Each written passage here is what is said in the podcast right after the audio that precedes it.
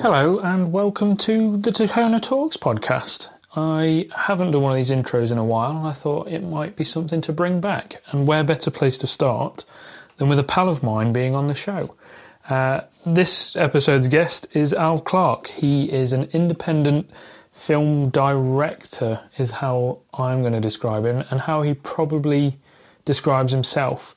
Um, has done some very interesting automotive videos that you will have seen, but I'm not going to spoil that for you now. You'll have to listen to the podcast. So, Al and I sat down in my living room for a chat and a bit of a catch up, and we recorded it. That's pretty much how these go. And if you've not listened to them before, you'll learn that pretty quick if you listen to more than one episode. So, without further ado, let's get on with the podcast. So now I've clicked record. Now click record. The work Last never, time you had work pop up. the work never stops. That's it though. That's the way of kind of working for yourself to a certain extent as well. Exactly. Yeah, yeah, yeah. It's it's um you know you you're always precious about you know only you care about your work as much as you care about no one else cares Yeah. and that your time is not precious to them. And also you know if you're trying to have a structured day. You know, they you're you're still beholden. It's the same thing. It's the it's the the vice of the mobile phone, isn't it? Yeah, you yeah. are available to everybody constantly. Mine's always on silent Yeah, because I have a reasonably good idea of if anyone's gonna need me, and if they don't, like, I don't necessarily need my phone to be audible. yeah, try, try and like minimize the amount of distraction. Yeah. And if someone does call and it's important, they'll leave a message in some way. So I'm kind of like, for my own like headspace, that's better. Otherwise, it'll just be like bing, bing, bing. Like just even like Instagram notifications. It's Oh, yeah, I have enough to be like, gotta look. I have them all turned off. The only thing that's allowed to tell me that something's going on is the Domino's app, Right. which uh, is only purely because I forget that the pizza's coming.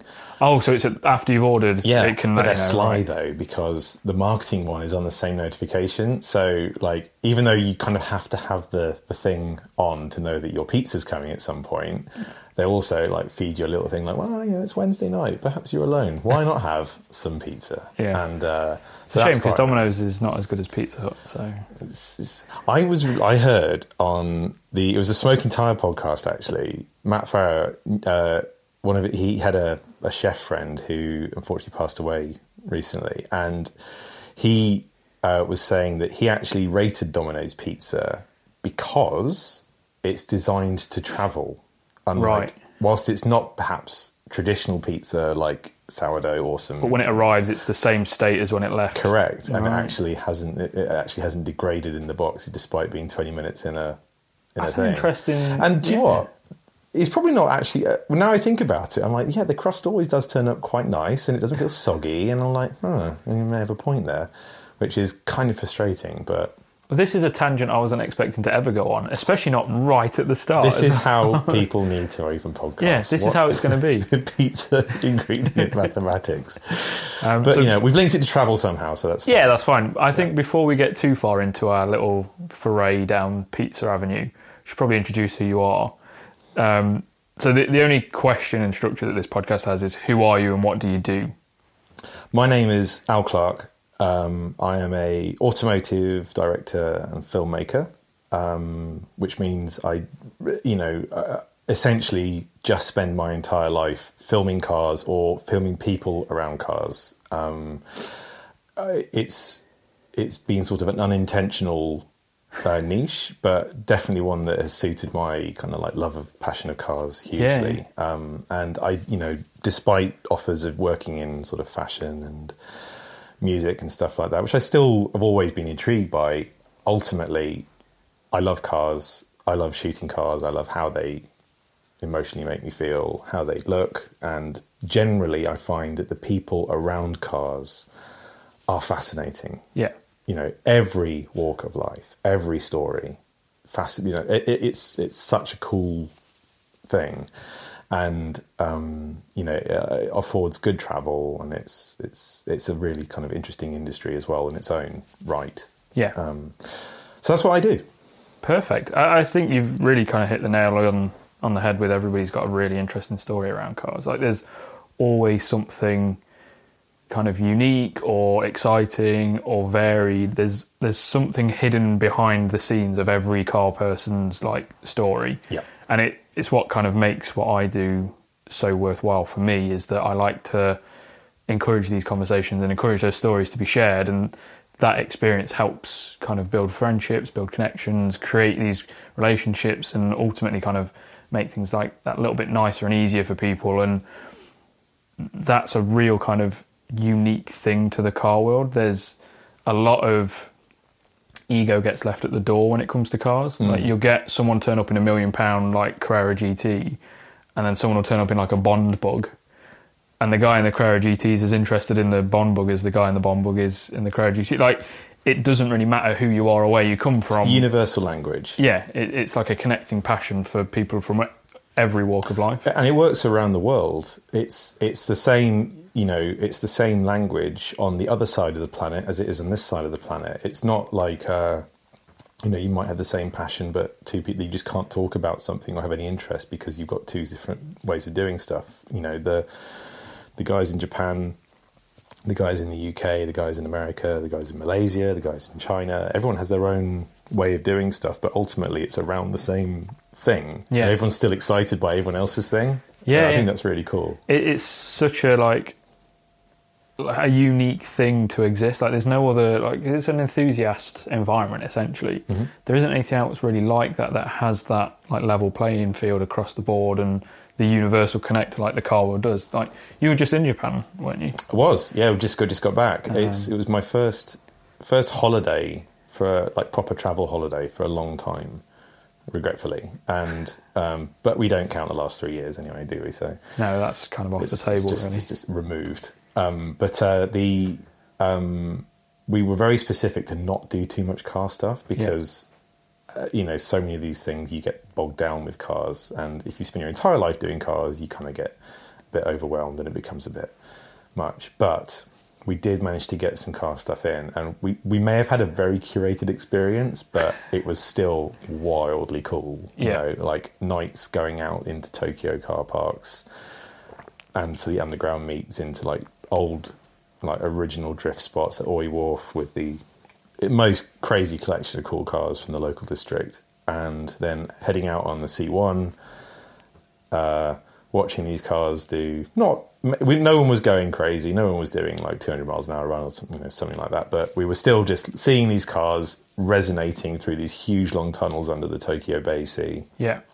and you know just watching these proper enthusiasts just enjoying their time and their lives and just keeping the spirit of you know i guess early 2000s late 90s japan alive Yeah, yeah. Um, it's got such a nostalgia around it, hasn't it? oh Like, it does it was like an underground revolution within the automotive world that once that started hitting like Western Shores and America and the UK, it understandably just was everywhere. Everybody wanted a piece of that, and it influenced so much culture over here in how kind of like car modifying and that was emulating what you could do over there. And there's no wonder that R34 Skylines are now a million dollars and stuff like that. yeah it's it's it's it creates as with everything i guess the the you find that for one thing japan so japan appears to have stopped developing in 2005 now call that a good thing or a bad thing but it definitely seems clear that um, and from from my friends who live there as well um, we talk about it and we sort of say like it doesn't feel like it's really changed because when i last my, my first journey there was about uh, probably about 12 years ago and then I've been a couple of times with work. The Yeah. last time I was there was about six years ago or five years ago. Um, for we were shooting a commercial there, and the um, uh, it's interesting to see what has changed over that time. But actually, you know, if I took a photo in one place and then went back in the, and then did it twelve years ago, I don't think the photo would change. Right. Honestly, I actually think that it seems to sort of been stopped in time, and that's actually how a lot of people feel about it as well. Yeah. Both culturally and you know architecturally and stuff. There's very very little changes to it because everything was so impressive Yeah, they did a good then. job the first time around. fantastic job.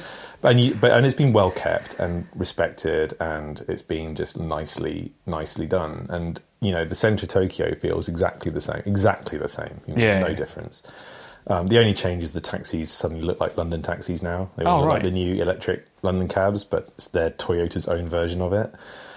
And realistically, that's it. There's maybe a thousand more Starbucks per square meter. Right. Like if you go to Manchester these days, there's a Starbucks in every Yeah, corner. Starbucks everywhere. But um, the cars, you know, in Tokyo, there is not a huge amount of like modified stuff driving around, you know, but there is still one or two cars that just cruise around in the cool areas, and like that's pretty cool. But then if you head out, out Where of you can actually drive stuff, them. yeah, and then, then you start to come alive and see the stuff again. But um, culturally as well, Japan sort of decided that I think they had it as good as they wanted to do it in 2005, and that's that's where they sit. However, you can get Ubers everywhere now, and you Right. can. All the signs have English on them as well, and actually, most people seem to speak a certain amount of English as well. So the language barrier is very much being Yeah, yeah. reduced, which is great. Um, um, whether that's you know, I think that's e- even even better reason to go. You know, still it's still weird and wonderful, and I, I honestly like I couldn't, I still couldn't recommend it enough. It's on the bucket list trips. Like it's it's one of those where you kind of right. I've got to do that as a car enthusiast as well. It's like I've got to go and see that culture Mm. yeah, yeah absolutely, a hundred percent. It's a di- bit difficult to find the events, and you may need to kind of have a few insider Yeah. tracks, which we fortunately did thanks to Kaiser and Dino and you know those guys who just I was going to say I'll just wait for when Kaiser's going next And and, just, just find out where he's going. on, yeah, yeah. because he knows the spots. He gets He- invited to the places. That's exactly super super helpful. Um, I think those guys went over. Was it January? Was Yeah. it Auto Salon over there. yeah, Tokyo Auto Salon. And uh, I was chatting with Charlie B Yeah. at uh, Scramble, mm-hmm. and he was like, Kaiser got invited by Nissan, and he was like, "Want to be my plus one?" And they, it was like a curated weekend of car events because they all go down for the salon. So there's like an RWB meet, and then an underground car park meet, and then there's this, and then this, and this, and it's just like being in Tokyo Drift. It was literally like that, and and Joanna, my partner, went out as well, and I was watching the videos of. She was sending me videos. She's like sat in an R33 GTR. Oh no, she's sat in an NSX. Sorry, like flinging themselves down the motorway in this tunnel as like a 33 GTR rips past. I'm like, how are you doing real life Gran Turismo? when all I did when I went there was I went to like you know a car park and filmed a supercar on a hill, and I'm like, wh- wh- where was this when I went? Yeah, yeah. This is the stuff I want to film. This was the is stuff. This is awesome, and I'm really. I mean, again, you know, it's not commonplace, and I'd probably guess, you know, being sensible with my sensible head on, that it wasn't that commonplace either. Perhaps back in the mid '90s, 2000s, just that we still see the same old VHS videos. Yeah, and I think it was the people with VHS like cameras were just filming the cool stuff because you couldn't do what you can do now and just Yeah. go right, film a video. Oh, nothing's there. Film a video. You had to kind of pick your moment a bit more carefully. I was very happy to still see tons of skid marks around the docks on the roads. there, there was no drifting going on when we were there, but, But I the- was really happy to see it. I was like, ah, something. These are these are not trucks. These Yeah, are yeah. cars. Just the the, lines ghosts of last could see. night's drifting is uh, still present. It was great, but um, it's it's you know it's interesting that whilst Japan has stopped in 2005, I think what my I had some friends Becky Evans and Fraser uh, Macaulay went out to South Korea. Right. And they appear to have picked up where Japan left off, both Right. architecturally and car wise.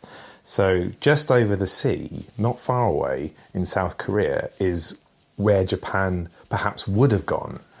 And that's how they described it. And, you know, the car culture is sort of is now like, like the modern version of the Japanese car culture. Yeah, yeah. So they're still massively enthusiastic about the modified cars and things like that. And that was really, really fascinating as well. So it, it seems like there's, you know, the spirit lives on, but it's just Just over the. just about you know 500 kilometers away over the sea. Oh, it's it's worth knowing that Hmm. now because you can still go over and see it while it's happening properly, and then Definitely. it's not like the car scene over here that seems to have devolved into aggressive driving on motorways for no reason whatsoever. Yeah. Yeah, there's a, a weird culture in certain parts of the automotive scene over here that's just like it's just toxic. yeah, it's really aggressive for Yeah. some reason. The, the the idea now, and I, a lot of my friends in America say the same thing, that a lot of people have lost the point of cars. Yeah. and it is not to go and it's it's almost become like an outlet of rage and attention seeking, and you know, I don't think anyone who truly is into cars is impressed by people weaving through traffic with straight arms and like bad music on.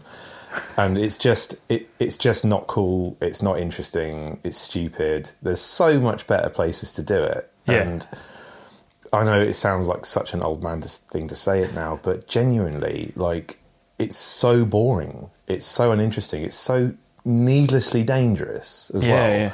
And I do mean needlessly dangerous in the fact that it's not thrilling. It's just pointlessly dangerous. It's like there's no. What are you going to? I mean, it's the reward seems so low. Yeah. Oh, we it. nearly died, but Yeah. in a really stupid way. I was at um, Beaconsfield Services the other the other week, and it was a rainy day, and it was there was some meet going on, which just seemed to be the F80 M3 M8 Mercedes AMG Yeah. local meetup. It was it was like sixty PCP rear wheel drive, you know, like cars, like just trying to exit out and kind of look cool. And all of them had like traction control on, and they were sort of doing like a bit of a launch and a wobble and a pop and crackle. And Yeah, yeah. it was the lamest thing I've ever seen. it was it was like it's been influenced by this culture of spotted at car meets leaving sideways videos that are Yeah. about, and it it isn't exciting, especially after you've seen one. Hmm. You've seen that now, and there's nothing that you can do leaving a car meet that hasn't been done a million times, and that isn't just stupidly reckless. yeah.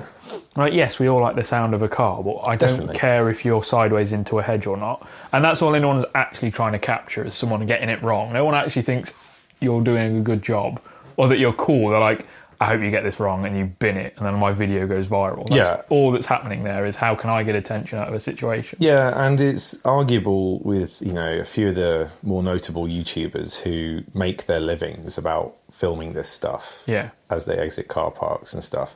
However, I'm just as guilty because I watch these things, and I'm I'm just as guilty of seeing like right, let's see what these maniacs are doing outside Brands Hatch. Yeah, yeah. And you know, having just like gone to a race day, it's not like track days don't exist, but that's a whole other thing. You know, let's talk about that another time. But um, the the bizarre kind of need to do like a launch away, which you know I kind of criticize it heavily now. But if I think back to myself when I was younger and more foolish and reckless, I'd probably have done the same thing.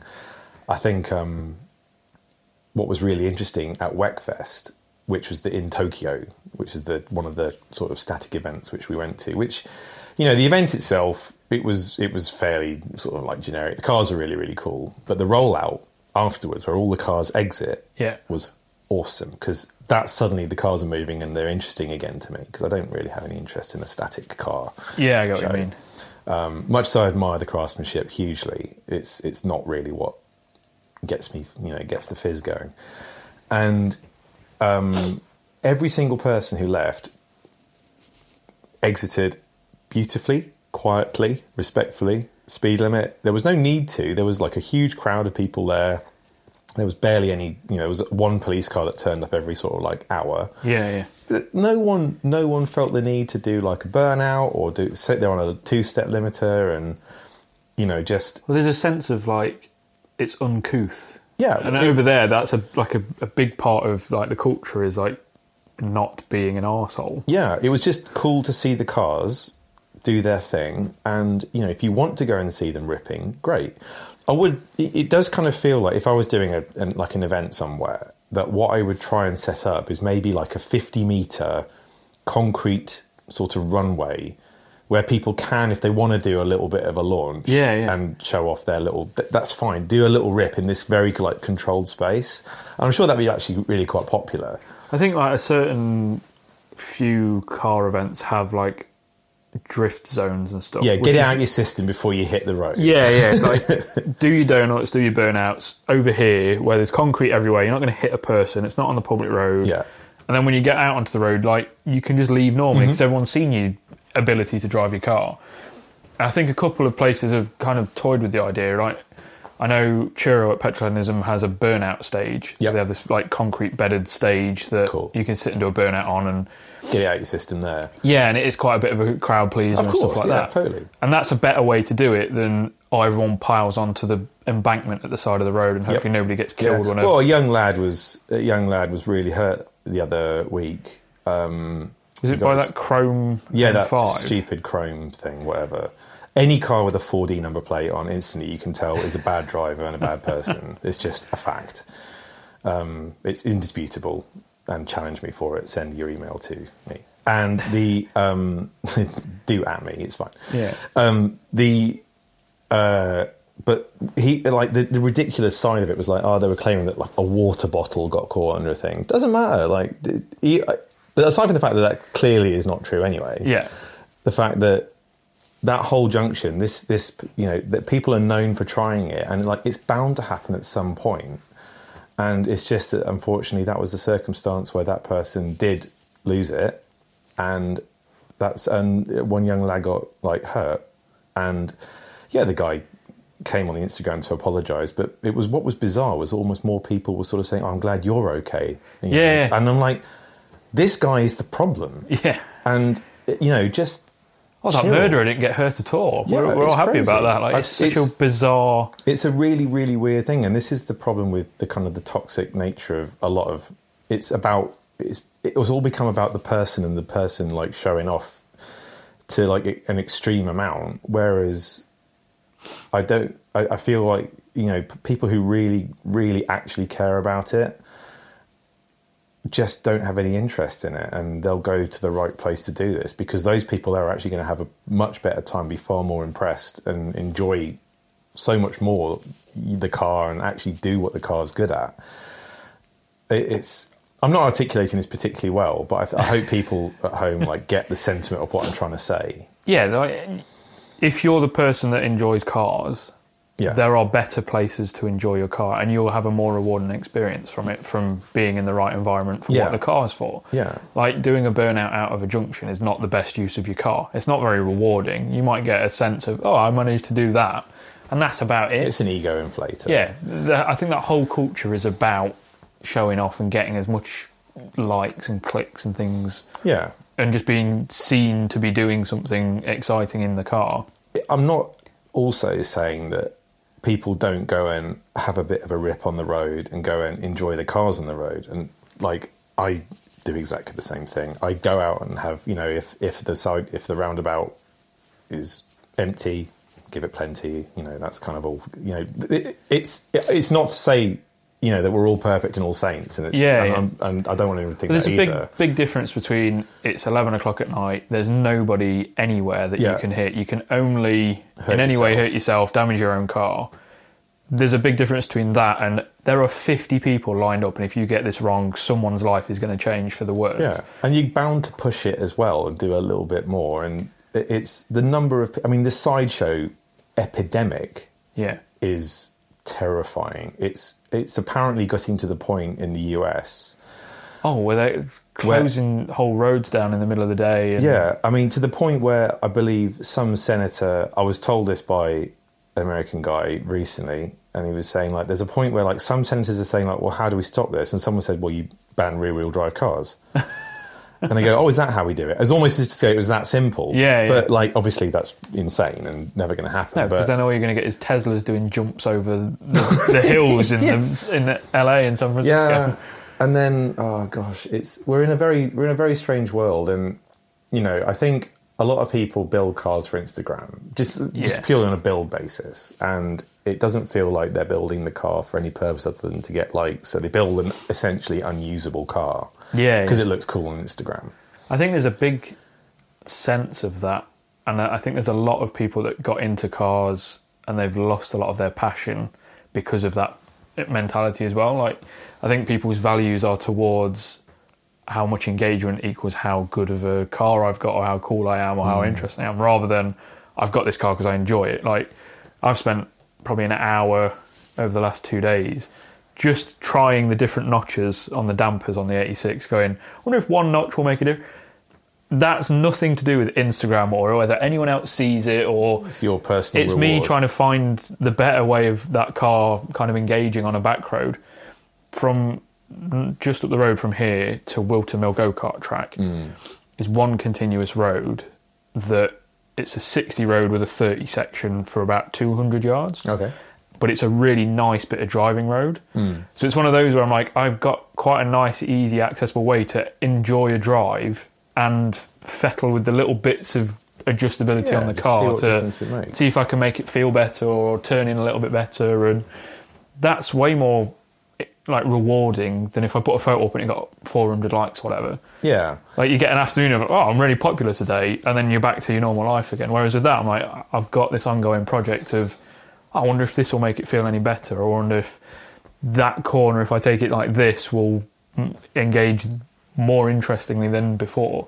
And nobody else needs to be there. Nobody needs to see it or hear it or know what's going on. That's it. I, I think ultimately, you know, I always, I've always been a fan of driving far more than I have of building cars and things like that. Obviously, I want them to look cool, and I'm, Yeah. you know, essentially just as guilty in the sense that I'm the person who's on Instagram, also in like using Instagram, and you know, hoping that Instagram is Well, there's a, a certain amount of um, like if you're engaging with the subject matter, it's going to be pushed more, isn't it? If you're watching people do this stupid stuff, and I'm Instagram's going to just be like, well, push more of and it. I'm and I, I stand I stand by the fact that I am quite hypocritical in this because you know as much as we can sit here and judge people for skidding out roundabouts, you know, like I've we talk about uh, you know on motorways where we're driving along, you just get annoyed with the person in the middle lane, and you just go like a little close to them in front, just to kind of like go like, hey,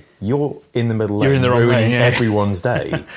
And at some level, that's the same thing. We're sort of almost part of the problem as well, but we've just decided that our level is the right level. Yeah. And that's what we're happy with, by, and then we judge everybody else. and we have that kind of justification of, well, I'm telling this person to get back into lane one. Vigilante justice. Yeah, yeah. Like, I'm right because I, I'm telling you you're doing the, you're not following the rules. That's it. And then it's like, well, you were doing 77 or something. Like, uh, well, we can bend the rule on that one a little Yeah. and when I was 20, 25, I was, you know, skidding round roundabouts in traffic and all that kind of stuff. But Perhaps not to the level that people are doing it these days, hmm. like nothing like that, to be honest, but still doing it and still equally back then as part of the problem. And I guess everything escalates over time. And, you know, as much, again, I'm still going to judge people with 4D number plates Yeah. to my grave, but you know, we still did stupid things ourselves, and I guess we should probably, you know, we probably planted the seeds that has escalated to what this is now. I understand what you mean by that. Yeah, I, I think it is. It's linear, isn't it? From hmm. a little bit of a skid on a roundabout or overtaking on a B road, it kind of is just going to follow the chain of The what- escalation. Yeah, Yeah. To where we are now, where it's people weaving through traffic in the Birmingham tunnel. Yeah, and shutting down huge junctions, and almost the idea. I can't quite work this out, and I'd be interested to actually see it one day. Is like, is the idea like these sideshows to actually get hit by a car? Is the idea to be as close as you physically can? Because all I see is videos of people getting thumped by Absolutely the trunk of a car. swiped by a car. Yeah. Apparently, if you're not doing, you're only doing it properly if your like trousers come off when you land. That is So it's, apparently. it's almost like uh, with drifting, where it's to get as close to the concrete without really hitting it, or just to just kiss it enough to take the top layer of paint off. Mm-hmm. Yeah. It's like that, but with people, not concrete barriers. Yeah, and you're and there's a two ton object that's trying to hit you. yeah. You're like, how close can I get? yeah. I mean, I always Put almost. your hand in a shark's mouth. but then, like, you look back at Group B and those photos of like crowds Yeah. stood in front of you know people doing 130 miles an hour on gravel, and they are literally stood in front of them, and you've got like Ari Vatanen waving them out of the way. Yeah. and you're thinking, well, that's where that came from. Then. oh, yeah. that's yeah. So you know, all again. Back so, then, we're like, how cool is this? And we're like, look at yeah. this idiot. He just got hit by a car. So, I mean, we've just basically gone around an entire circle and absolutely negated the last half hour of conversation, and I apologise to yeah. everybody at home. So, So there we go back to pizza. Then. Yeah. but isn't it a funny thing, really? Because, you know, I think the difference was that was a motorsport event and, like, arguably still stupid people standing in front of rally cars. Yeah. But um, Which is why Group B got shut down was the danger. Uh, like completely. they went, "This is too dangerous. for me to stop this now." Yeah, the cars were silly. The, the the spectators were like insane. But I wonder if I'd been there at the time when I tried to do the same thing. I'd have been on the track 100. percent I'm like, "This is really dangerous. Let's do it." Yeah, Like it's one of those. I think there's a certain amount. If you drive a sports car in any way, there is a certain amount of rush that you get from being in a reasonably dangerous situation. Of if this goes tits up, it's not going to be fun. yep. But I'm going to keep trying anyway because that's the rush that you get. Hmm. So 100% back then, I'd have been like, I'm going to go and try and get a photo of this thing full on down the, the road and then just run out of the way and fingers crossed I don't get hit by a car. Yeah. Like it's. Well, you a hear the, story, the that, famous finger story in the air intake and all Yeah. that kind of stuff, you know, and you think that's one story of gosh knows how many. Yeah. Um, Um, so essentially, we're, we're all just massive hypocrites, and everyone should just discount what we say. Other than people who drive with 4D number plates are idiots. exactly. That's that's the one truth that we've managed to pull It's out. the, it's the single point that we all know that it all it's all bad, and I don't even know what my hatred of 4D number plates is, but I can tell you that I, I think it's an indicator. I, I don't think it's the plate itself. No, I think it is like an indicator of this, give this one a wide berth. yeah, this this person is not in it for the Yeah, in it because that is a vanity thing. The 4D plate is purely for It's the worst. yeah. It's look at me. worst. So the person driving is driving for the look at me, not for the Yeah. I like driving. It's the evolution of the person who had like the weird font on their number plate. Do you remember, like back in the day, you see like a Comic Sans number plate, and you're like, how? yeah, what's going why? on here? And you know, I'm I'm. Don't get me wrong. Again, like I know that we have ugly number plates. We have big, huge, ugly number plates. And actually, whilst I'm not a, a private plate kind of guy, I actually am pretty much. I always look at private plates to just find short ones, so they can make the number plate as small as possible on the car. I still don't own a personal number plate. I'm not going to mention my number plate then because it is No. short and it's private. No, but that's great because that's what I would want to do. I Oh, just right, can't okay, justify okay. the cost of them. Mine was 250 quid. Oh, mine. Okay, that's maybe I'm looking completely the wrong place. You're looking at like your name. You're looking at A1. Yeah, which is the worst as well. Yeah. Everything about what I have is the worst thing because it's like A1 is bad. Um, and if you ever want, you know, every. Um, the problem is with the GT3, you can either have like GT03 Yeah. because mine's a 53 reg, So you can just skirt that. but then. all the cool lap, all the cool number plates are all like 55 onwards. You know, they're just like yeah. Uh, uh, I always, I nearly bought, I was very close to buying LA 57 LAP last lap. That's pretty good. Yeah, cool. It, was, it wasn't even an expensive plate, and I suddenly realised that my car's a 53 reg. I couldn't put it on Couldn't there. I put was it on like, there. that was that was painful. The other plate that I want is an O2, which I can put on the Toyota, hmm. but I can't put the plate that's on there on anything else. Yeah. Because the Renault's 1985, so it's a C reg and that's a T. Hmm. And there's no point in me putting it on the Skoda run around. Like, people would be like, what is that plate on there for? I, to be honest, I mean, we saw. I think I've still got the photo. We saw a Honda Civic. It was a it was an EP shaped one. I don't know if it's uh, not an EP3 Type R, but it was that Yeah, era yeah. car, and it had the most ridiculous. and I think it had a two digit number plate on it. And Just just an old lady driving it. Along, Yeah, yeah. You know, Husband bought it back in 1950 or whatever it was. Yeah, and we, I, you know, there's actually that there is a subset. There's definitely like a subculture of cars with extraordinary number plates. Oh yeah, I think there's like a whole Twitter like account for plates worth more than the car. Yeah. because you'll see like a like a Honda Jazz with like three two one one two three or something. You know, that plate's probably worth a hundred grand Yeah. or something insane, and it's on a three grand Honda Jazz.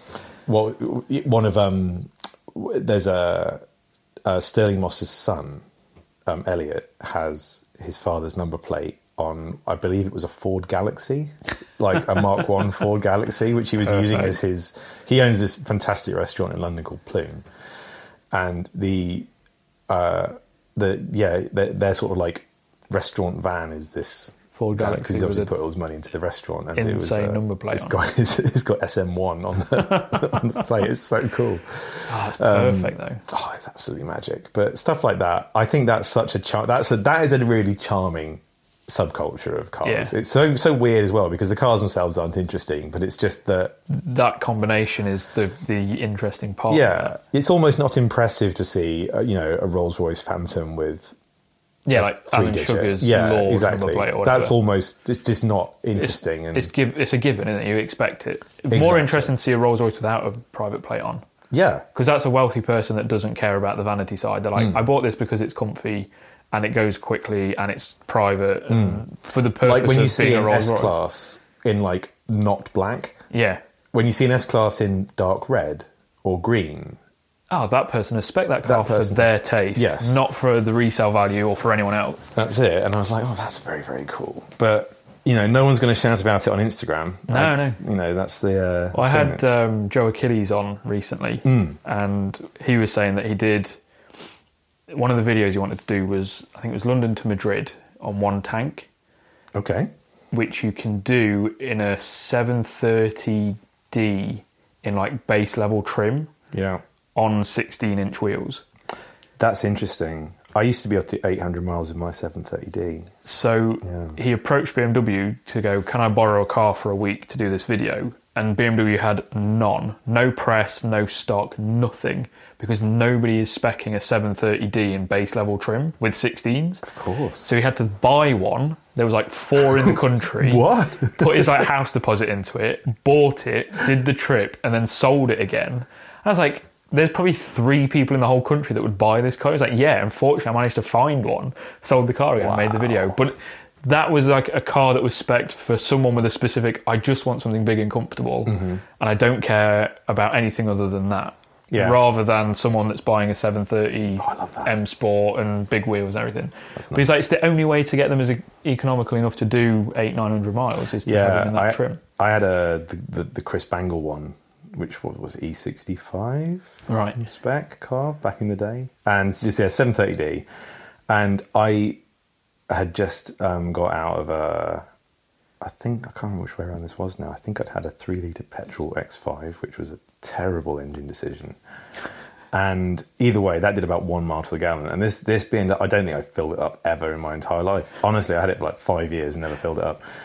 Um, it was I say five years, uh, five months. It was not long at all, but it was remarkably Yeah. miles per gallon. But that was a car built with German autobahns in, in mind, really, wasn't Yeah. it? It was we're going to make this efficient because then people who want a big, comfy car Mm. to go long distances will have something that they don't need to stop every hour to fill up. That car was actually a really good car. The thing that let it down the most is it was that very kind of like awkward period of time, I think in 2003, 2004, where they hadn't banned talking on mobile phones, but the car had like a car phone, but it didn't have Bluetooth. Yeah, It didn't yeah. have, you know, it was, it just had like some technology, but it was so integrated into the car that you couldn't, You couldn't update you couldn't it. update it at Yeah. all. You know, putting a Bluetooth module in was virtually impossible. Certainly back in those days. And it wasn't like it was a standard double din that you could take. It was a full integrated into the dash. that first early iDrive and all that kind of stuff. Oh god, And- that must have been awful. No, it wasn't fantastic, and you know, you ended up just burning CDs to listen to CDs in the car. It was Did crazy. you not get one of those little FM transmitter things for yeah, your phone? but the CD, uh, you know, CD quality is better, and that was especially if you've got a proper stereo. I've got a little FM transmitter in the GT3 because for some reason, um, so for those at home, I have a 996 GT3. So it's the very old, you know, Yeah, interior, and it's got a CD player, and I have uh, an FM transmitter in it. But just the nature of it, you've just got this whirry, noisy, fuzzy sound. Yeah, yeah. And if a lorry goes past, it Yeah. sometimes interferes. so it's completely, it's completely pointless, really. But it just means you can have something off your phone in there. yeah, you can put a podcast on or something if you really want to. have released a new head unit, which I'm going to put in at some point. oh, that will I'll go back. retrofit into the 996. Yeah, it's it's a Oh. Porsche design. It looks like the OG unit as well, which is fantastic. And I will get onto that at some point. But I just have, you know, the engine's got the noise. Yeah. It's I barely listen to music. Well, I was sat sorting all these orders out, and Grace was like, "I think he's here. I can hear something coming." Something and then rumbling. which is how she knows when I get home as well. Because the 86 you can hear from like the entrance to the estate, because off the roundabouts it's a 60. yeah. And then if you get a couple of nice downshifts to come into the estate, Grace's like, "He's back. I can hear him." He's arrived. Yeah. The fanfare has happened. Um, but I'm always really conscious because of where we live. There's just houses around. I try and crawl through as like quietly as possible. yeah, you don't shit on your own doorstep. But then again, it's like six o'clock in the morning. I'm off to Goodwood. Wah, and the cold start. I'm like, I, I, there's only so much I can do here.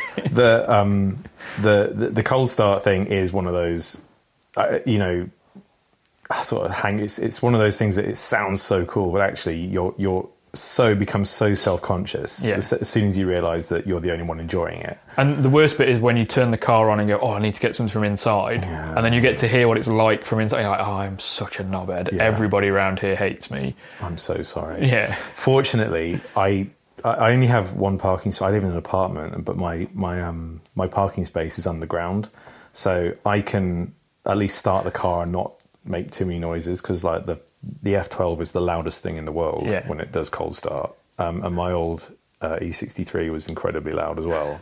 Sound, I mean, they sound sick, but at the sounds same time, great, but you just know nobody else. Is No one else is it, interested, It's like that we were saying. Nobody cares about your work as much as you do. Nobody cares about that car sound as much as you do. At that yeah, moment. it's not like someone wakes up and go, "Oh wow, the F12 started. Let's go Yeah, and have a yeah. listen." Opens the window, cranes the ear. You know, We had the exact opposite. So we lived in a flat in Southend for about a year, and I was the only person that had figured out how to access the underground car park mm-hmm. because it didn't come with a fob or anything. You basically had to ah. park on the ramp, go inside, and open it from the inside. And as the only person that really gave a shit about their car, I was the only person to use it. And the guy whose flat was above the entrance to the car park was like a real, like, nitpicky, like, really anal about everything mm. and a bit kind of on the spectrum. Mm-hmm. So he really took offense to the noise. So every time I'd come out, there'd be something on the ramp, or he'd gone down and poured shampoo over the car and stuff like that, just to be not damaging but annoying. Yes. To try and discourage me from parking the car. rather than just speaking to you. Oh no, he confronted me. Oh, okay. I am not the best in a confrontation because I'll just be like, I don't give a shit. I'll fuck you up right here. And they're like, whoa! like, like, let's go. I, I'm not scared of you. And um, so it then just devolved to him trying to do annoying things. Yeah. But he would just do it with his own stuff. So I really couldn't get my head around it because like, he put a clothes rail in front of the car. I was like, well, this is your clothes rail. But now you've left it somewhere where I could go, oh, somebody's left some rubbish. And I just snapped weird, isn't it to because I he'd put his phone in the window. So if I wasn't parked on the ground, the car park was like round the back, so you could see into the car park from his flat. Yeah. So he'd put his phone in his window and then come down and have a go. And I, I was like, I know you're filming this, so I'm just not going to do anything. I'm not going to say anything. I'm just going to get in my car and go.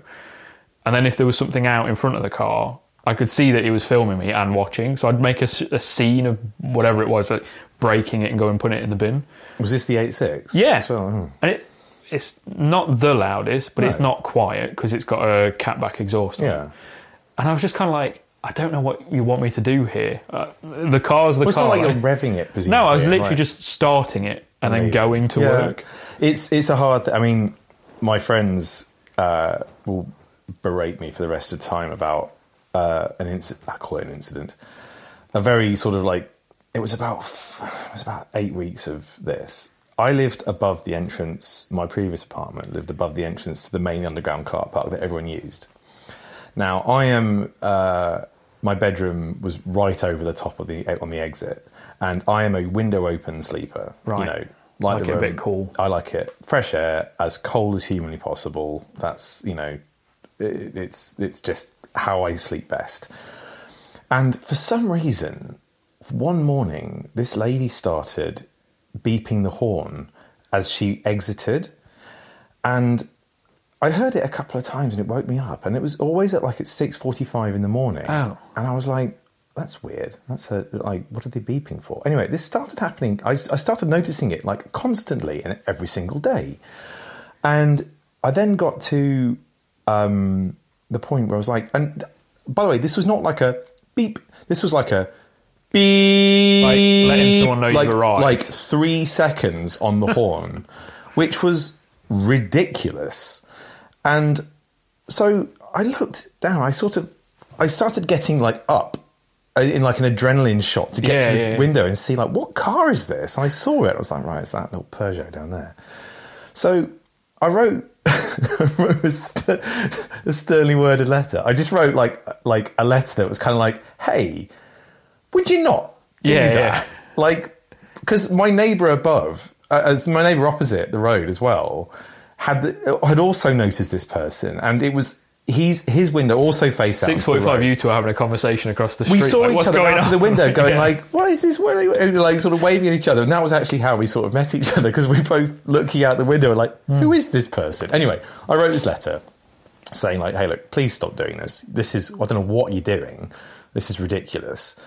And um, and uh, uh, uh, like if you if you do stop it, people will stop hating you. Like you know, Yeah. just it was sli- slightly passive aggressive, but The British way. the British way, and um, and it didn't stop. So I was like, so then I was like, I went down like three days later.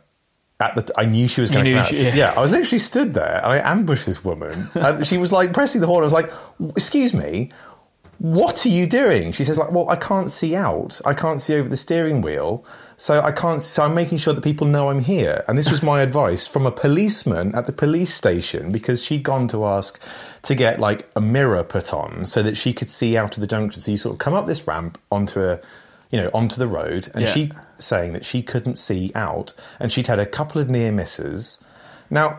I use this ramp also every single day, and I had never had a single problem at all because Yeah. you look a little bit further down, you wait, you use all your sensors and just common sense to work out is a car coming. Like put the window down. Anything, just any sort of you know like thing to help you that you know would have made it easier. But she had been told her advice was hold. I was like, can you not imagine how annoying it is every morning at three a.m. Uh, at six forty-five in the morning to hear a three-second horn beep, especially during the summer when everyone's got their windows open. I said, like, you know, I work late. Why are you doing this? Like my friend over the way, his wife's a nurse who does like night shifts, and she's woken up by this stupid Yeah, horn yeah. And this woman just couldn't get her head. She was like, "But uh, that's what I've been told to do." And I was like, "But have some common sense. Yeah. Think about it." and I, I was kind of a bit. She did actually, in all fairness to her, seem to stop after being confronted by this. After sort of being told, like, think about it beyond your world. Yeah, yeah. You are no longer the main character. think about all the non-player characters around you and how you're affecting their lives with Yeah. your car. Someone's going to come and cut your brake lines if you don't pack in. Like, it was yeah, Someone's exactly. going to have an irrational thought at that time in the morning, It- and it's not going to go well. Exactly. And to the same point, you know, like as I kind of realized that I was also a noisy car exiting these places, I would wait at least until the cold start. It only takes 30 seconds for the Yeah, cold start on a warm day to, to, to calm down. I just waited for that. Which is probably better for your engine anyway. It, absolutely. But it, you know, I've never had, so I've never had someone like talk to me. My neighbors have mentioned, I mean, the fact that the car sets alarms off and stuff like that when it starts sometimes. yeah, if I'm which- too close to someone, it'll it'll do Yeah. that as well. But you know, these are. I don't know what else to do. My cars don't have. They, they're not loud. They're all stock. Generally. Yeah, You know, they're not particularly um like the the AMG was stock exhaust, the F12 stock exhaust. They're just They're just loud, cars. Yeah. But there we go, cars. We've managed 45 minutes of not talking about you or what you do. Oh, I'm sorry. We've That's been like really topically like talking about the car world, which is great. But I've got a feeling a lot of people have probably started listening, going, "Oh, that'll be really interesting to learn." We should talk about films and stuff. Yeah. We've just gone. Oh, some people can't drive, can they? yeah. Wow. Yeah. I mean, this Um, is this is this is cars, though. You know. But the the, Hmm. the thing about what I do with this is it's not an interview. I'm not coming here with a, a an expectation of what direction we're going to take. Like the whole idea is, let's have a chat. Let's see what happens. See where we go. Some people really like that. I think some people probably wish there was a bit more of an interview to it. A structure to it. But I'm like, well, that's not how I work. I apologise to those. Um, you don't need to apologise to me at all, or to the people who are listening because they should know by now. This is, like, this is how it goes. And I've had a few conversations about like I think I might have ADHD, and this is a very like typical example of someone with ADHD going, "Well, we'll just go off on a tangent, shall we?" But car people can talk about anything. They'll suddenly Yeah. realise that you all have the same, and exactly as we said at the beginning of the podcast, we all have a common interest somewhere, Yeah. and there are parallels all across it. Yeah, exactly. And you know, even in my work, again, going, you know, trying to sort of steer it slightly back to that, is that you know you have a remarkable link to everyone in the industry who's interested in the car world, and Yeah. everyone talks about the same things, and it's great. Well, let's lean into that Hmm. then. So, tell me about how kind of how you got started doing what you do because you, you said it, it wasn't a linear expectation. Not at all. Uh, I didn't. Um, in a very, very long roundabout way, I worked in the music industry.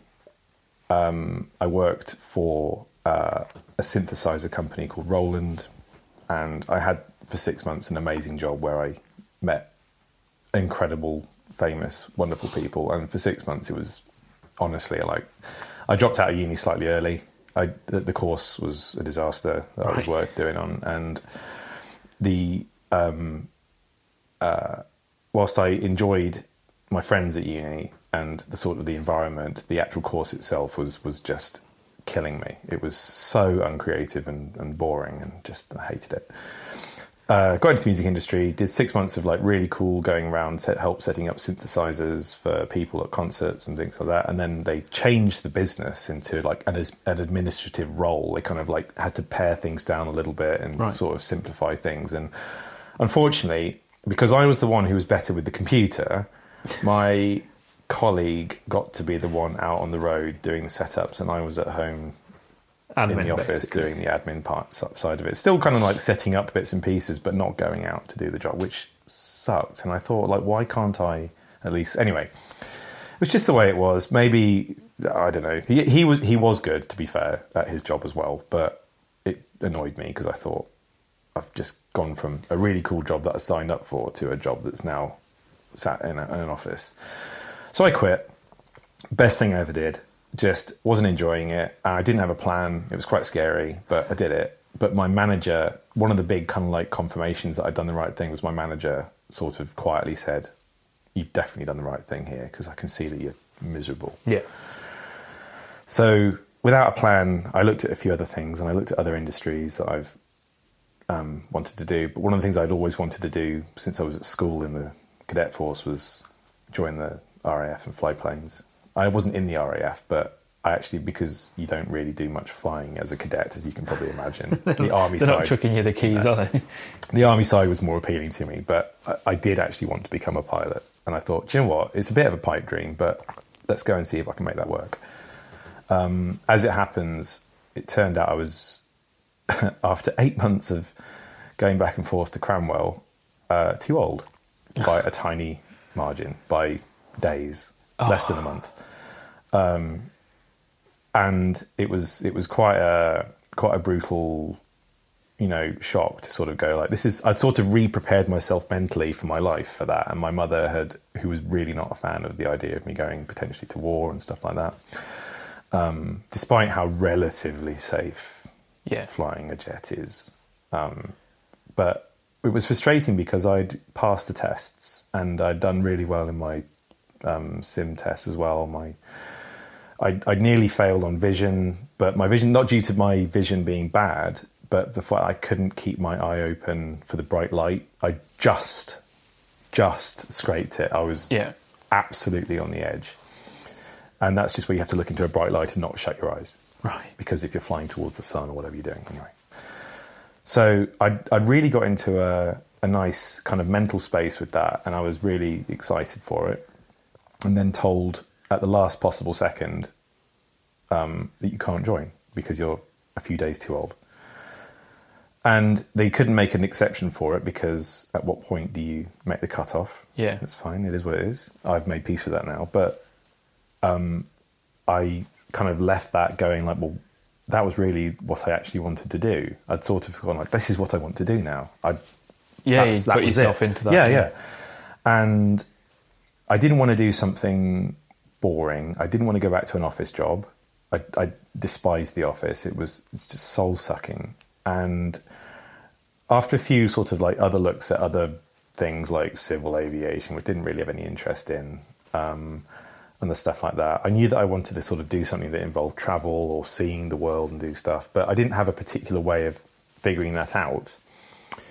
But um, the creative side of it was that I wanted to do something that felt appealing to my hobbies, which were like I, I enjoyed essentially watching Top Gear, Yeah. which was very. I, I literally owe a lot of it to that, and I loved driving. So I kind of thought, well, can I combine the two together? And I thought, well, let's try and film some cars. And this is this is a very long time ago now. So we are GoPros didn't exist Yeah. um, I bought a little um, uh, set of little cameras, and my idea was I was going to film track days Right. for people and sell their driving in-car driving videos on DVD. A lot of like people get used to get DVDs of their photographs and stuff like that back in the day. Um, nowadays, obviously, you just upload it or just get it off the you know drop Dropbox or whatever. Back then, it was they burn a DVD for you. of your car, and you pay like 15, 20 quid for it. Yeah. And um, it was the same with the filming stuff. I just upload that file, put it onto a little DVD for them, and send it out. And people would pay pretty good money for it for, for the camera for the day. But um, then I bought uh, an actual camcorder style semi professional thing and started filming the outside of cars as well to sort of like spice up the footage. Yeah, yeah. It's not just here's 10 minutes of your steering wheel. exactly. of your worst laps on your track day. And the uh, long and short of that was I ended up filming a racing driver uh, called Ben Elliott, who then said, Well, would you like to film a promo film for me? And so I filmed a promo film for him. I then filmed uh, something else for him. And then someone else said, Oh, do you want to would you be interested in filming uh, a, a, like an early review for Car Magazine when they were just sort of starting to do video reviews? And I was like, I was like, hell yeah! And that was my first sort of like proper paid job. Oh, nice. Um, and I kind of started off. My very first job that I filmed was a Bugatti uh, uh, Veyron Grand Sport Vitesse. I think that might be right. It was the convertible Grand Sport. So it was right in the the fastest best car yeah. in the entire world at the time, and that was quite a quite an amazing. It's a way to start, isn't it? Uh, incredible, yeah, and set a really kind of. We travelled down to the south of France. We were there for the Cannes Film Festival time, and it was it was just a remarkable trip. And I think that was the real snowball starting of where I was like, right, this is what I now want to do. Yeah. This was the fruition of a couple of years of learning how to make videos and messing around and struggling to put petrol in the tank to get to Brands Hatch to film track days and stuff like that. And this was this was the the moment was like, right, this is a job. This is cool. yeah, yeah. And you know, the internet was quite emergent. The um, the, the, the YouTube hadn't really got the domination that it has. It was still viable potentially for people to visit your website and look at your self-hosted videos rather than just having a YouTube channel.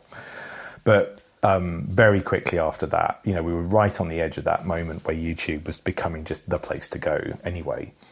Um, but you know, that was a a very very much a case of being in the right time at the right place and meeting the right people just when this technology was really becoming accessible for the people at home. And I think uh, you know, if I'd been two or three years later, it might have been a very different story. Mm. And two or three years earlier, probably a different story as well, because it, it, I would probably be going into the, the decline of traditional filmmaking and would have really struggled to enter that industry as well. So I owe a huge amount of it to timing. Which is quite ironic given that the reason that you weren't doing what you had originally planned was due to timing as well. Absolutely. Like it's, uh, it's, you lost out on one end but gained on the other. The poetic justice of life, yeah.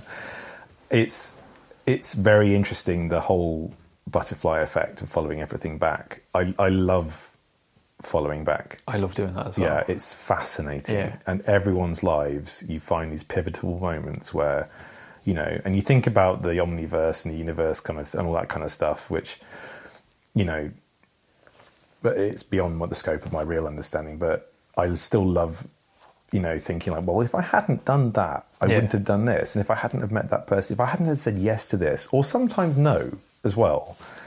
I mean, if you say no to stuff, you'll never know what we, we could have come of it. But there was some stuff I very deliberately steered. I, I didn't do weddings. Yeah. I didn't do corporates. I didn't do stuff like that. I was just cars. Yeah, yeah. Because that's all I want. And I knew that if I stick with this, that's what you'll become known for. And it was quite painful for a long time, as all the sub, you know, fledgling businesses are. Especially when you're a single person doing something that hasn't really become a job yet. Yeah, the yeah. videographer name was kind of emerged out of well, it's not a photographer.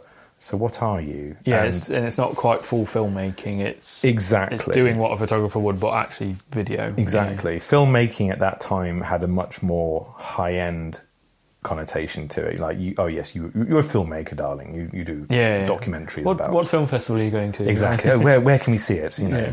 Oh, it's delightful. Have you met this person? I've got a script I want to read. And you know, that sort of stuff was just kind of not associated. And I was filming drifting, which I loved, and um, racing, and which I loved. And suddenly I had a job in an industry behind doing all of this kind of stuff, which I always was the person going like, I wonder how what it's like developing a car. And I was suddenly was like in a job filming this stuff, Yeah, yeah. and it was unbelievable. I loved it, and it's carried me. It's developed a lot since I started. Well, it, there's a big, big difference between filming some drifting at a track day and the message that you were sending today, which was talking about the music playing as Max Verstappen is getting out of a car. Like, Yeah. there's quite a difference to, to those two scenarios. isn't yeah, e- exactly. We, we it's it's evolved now. So uh, you know, I don't film nearly as much as I'd love to, but I bet I I haven't picked up a camera really properly for quite a while. I've done a few bits of filming recently, but you it's know, the same with any kind of role. As you get better, you then end up having to delegate the more manual tasks to Yes. others because you can then steer a bigger ship. Like you can go right. I don't need to think about which camera I'm going to use and then which audio file and this and this and this. You can go right. I want this shot, Yeah. this audio with this subject. You're going to do that. You're going to do that. You're going to do that. and that way you can have more. You can have a bigger reach. Absolutely. It, it definitely helps having played the role of all of those at some point as well, because I think it's a really crucial thing. As a director, for me, you know, being clear to your crew is essential. It's one of the most important things. And I think, you know, a little bit of that comes from the military side, you know, kind of that, that sort of very clear, concise, Yeah, um, you know, as very- efficient as possible with what I- you're trying exactly. to do. as Be really kind of like definitive about your opinions and stuff, whether they're right or wrong. Um, but also understanding how the editing process works and having been filming stuff as well myself is that you can be expectant of what you want. You you know a lot of directors apparently will say they want this without really thinking about how that's achieved. There's a certain amount of I know I could do this, so I expect you to be able to do it. Correct, and it's it's the same with the the driving side of it as well. You know, we quite often have, and again, you know, I try to be as clear as possible before we do something, but sometimes people just don't have the you know you need the driving precision because you've often got people's lives in your own ha- in their hands you know if you're flinging a car at 150 miles an hour towards a human Yeah. there needs to be an extremely It's not the Bronx. yeah, exactly. We need to be extremely clear about what's going to happen and where that person stood, and you know, they, they get, everything steps up. Everything kind of like gets gets more serious as you go on. But I have, you know, thoroughly thoroughly enjoyed the process, and it's uh, I'm I'm unable to just do one kind of film. I need to be variable in my output. I cannot uh, very very quickly i was feeling you know back in like 2014 2015 that i was just a factory of just making the same film over and over again Yeah. and um which is actually one of the the things that really kind of like started to get me quite depressed with the work as well but the um the sort of like to go and film a car is actually quite a hard thing. You just think, oh well, if you've got on the camera, you know, go and film a car. If you think about that, to go and film a car, you need you, you need if you want to film a tracking shot, you need three people. You need a person to drive the car you're filming, Yeah. yourself, and the person to drive the car that you're filming from. At that point, you need to trust the person that you're that's driving your car, because you know, as silly as it sounds, like people, fa- you know, I, I know so many stories of people falling out of cars. Like I have been personally in car crashes whilst filming cars, like Right. big head-on crashes in Italy, um, and on an official job, by the way, as well. Yeah, yeah, it's not just you and your mates. No, exactly. And you know, uh, when we do, you know, when we try and film tracking shots properly, we have road closures, and if you're trying to do that on your own, it's very, very difficult to do it. It's it, and then you've got the fuel, the timing, the weather, the everything, the car, you know, the, and I just don't really have the interest to go and film a car for the sake of going filming a car. It, it, it it's there are way more talented people who go and do that kind of stuff, Yeah. and they do it far better than I would, and it feels like work, and it doesn't feel like You're not enjoying it in way. creative, Yeah. which is weird because it's kind of exactly what in my head I thought I wanted to do. I do. imagine when you started, you'd be like, "Oh my god, this is the dream," and then once Yeah. you've kind of got to that milestone, you're like, "Right, what's the next milestone?" Mm. And I, there's probably a point where you've established your, your capability and you're confident enough in your like knowledge of what you can do without really having to think about it that you can go, "Right, I just want to try and do stuff that I've never done or I've no idea what to do and learn that process. And there's probably a point where that becomes more interesting than the actual subject matter. pushing yourself creative creatively is one of the most rewarding parts of the job and it's you can consider it problem solving in some industries and a lot of filmmaking actually is just problem solving um, you've got to be clear about what you want but how you get that shot is half the fun Yeah.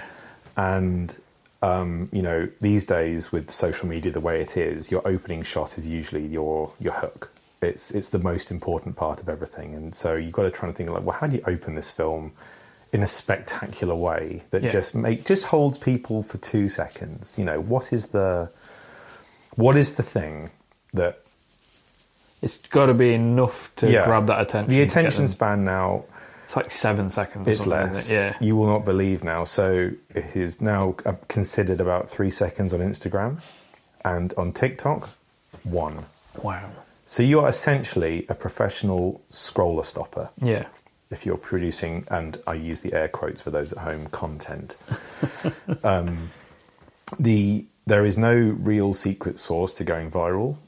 Um, you can put in a few of the right ingredients and hope for the best, but you know a lot of people um, go, well, the numbers aren't great for this film. You feel very depressed by that, but it's not really your fault. You can have there's no, yeah, there's no formula to, to getting a video to explode. Like you can put hours and hours and hours into working on something, or you can upload some dash cam footage. And it's like Yeah. you have no idea which thing is going to just grab the right amount of people and get the- the algorithm on side. Exactly. You are you are beholden to the algorithm, and there is not really a lot you can do about it. Uh, and quite often, the most expensive and hard work films I've ever made have actually been the lowest viewed. Yeah. Because they're quite. I mean, they get used in different ways, and you know you can't just look at your YouTube numbers because a lot of my stuff ends up in dealerships, on aeroplanes, or lounge, you know, all events and stuff. It's Yeah. it, and some of it's for internal use only, and there's there's, there's all for a sorts of- purpose outside of hundred yeah. percent, and you don't get the TV numbers and stuff like that. But you know, ultimately, when you do have a tangible number like your YouTube view count on an account, then you go like, well, that's my measure of success, and It's a very um, direct, like this equals this. This It's- equals It's this. really easy to hold that as accountable. Exactly. And at one end of the spectrum, you know, I did, uh, we did a quite a big film for Bentley. It was a lot of money, a lot of resources. We worked really hard on it as well. You know, a lot of really late nights. We really pushed ourselves, both budget wise, myself and my producer Bryn, really kind of pushed ourselves in, you know, to make that work. And creatively, it was really interesting. But you know, it's probably I haven't I can't even remember what the views are, but it's probably fifty thousand views or something like that. You know, and it was a two hundred grand job.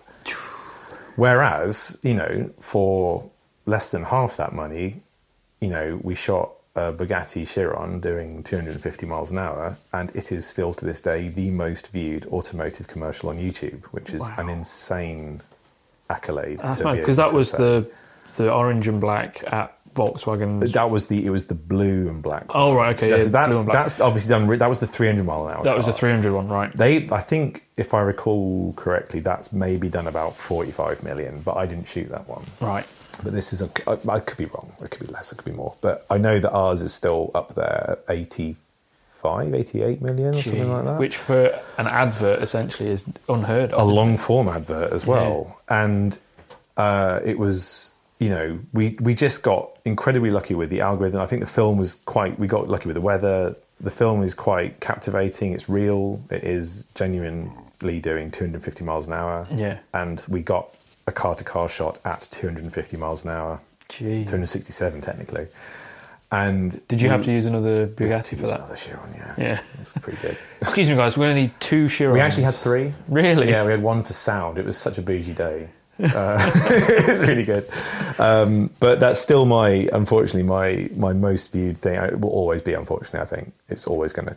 Unless you create a Gangnam style or something that does a billion views. The then- only commercial that's automotive that's got more views is actually the Jean Claude Van Damme Volvo Trucks advert. Yeah. But that's labeled as entertainment, so I'm being a little pickety here. But so technically, technically correct, which is the best form the of correct. best form of correct. Yeah. Exactly. Um, thank you, Futurama fans. the um, what a show. The uh, so I think getting involved with like numbers and stuff, but the expectation of when people want to make a film, and it's especially when it's an entertainment piece and it's not like an advert. So when it's a launch film for a car, Yeah. there isn't really this kind of worry that it does well on YouTube. They just need to know that it's worked at dealerships and it's sold cars. Yeah. And that's actually what really matters because really, you know, Bentley are not going to push out an advert for the new Flying Spur V8 in the same way that Ford will. Yeah. They'll pre-roll a sponsored advert. Bentley won't really do that. Doesn't matter because they'll sell out, hopefully, or they get a good, really good response from their customers. Whereas, you know, uh, if you produce something that is based on entertainment, so if it's a Chiron doing 250 miles an hour or drifting or whatever, you want to see big numbers because that makes the money that they've put in worth it. Because they have very, very small budgets. These these hypercar companies they do not have a lot of money because they don't need to Generally, everything's sold, and they have a very little need for marketing because actually their big marketing comes from people going on events and the personal experience. You know, Yeah. they, you know the customers. The people who are buying these cars are there's a circle that they're in, and you just have to have the car within that circle. You don't need to get me and you to see it on YouTube. They're not buying it off a YouTube video. No. But what the YouTube video does give them is brand credibility Yeah. and brand coolness. And that is almost untangible. Yeah, because the person that's buying that car is like, I'm buying a cool thing. Yeah, they know that because they're made everybody that can't them. afford one wants this because they've seen these videos. Exactly. If you've seen a video of a, a Bugatti doing 250 mile an hour and you see someone that's got a Bugatti that can do, that's a cool thing. I've seen that, and that's as you say, it's an intangible asset for them. yeah.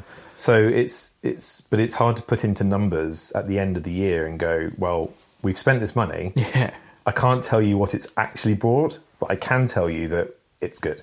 yeah, It's the replacement for the poster on the wall, right? You know, in the old days, you had your, Diab- your yellow Diablo SV on the wall, and yeah. Kids don't have posters these days. No, it's, it's minimalism. It's a weird. We're, we're in millennial culture where everything's grey and I think if we had just advertised Blu Tack more, I think the, the main problem is the decline of the magazine. Yeah. that, that's what's really happened. physical like Physical things aren't yeah. really done anymore. Like I have Magneto and Road Rat and Verka under the coffee table there, Hmm. But I'm 30, so I'm not the target audience for a 15 year old's bedroom wall anymore. Yeah, it is interesting that in the US, you know, it still looks like it's going strong, relatively, um, and Japan as well. That Yeah. sort of those two places, and in fact in Germany as well. They seem to have really strong magazine areas, but I, I don't know. It, I, I'm not in tune with it now. No, me neither. to be fair. I I happen to know the guys behind a couple of the magazines, so I get a brief insight into how that whole world works. And because of doing what I do, every so often I'll get Top Gear Mag or, Yeah, someone will send me an email asking me to buy advertising space, and then they'll try and give some numbers as to why it's worthwhile. And it's very easy to go, I get more views on YouTube than that. It's it's really hard to justify to a, a an audience these days, Yeah. especially as someone that spends a lot of time within social media world. Mm-hmm. My direct comparison is how much would a Facebook ad return me in views, Yep. and I've got.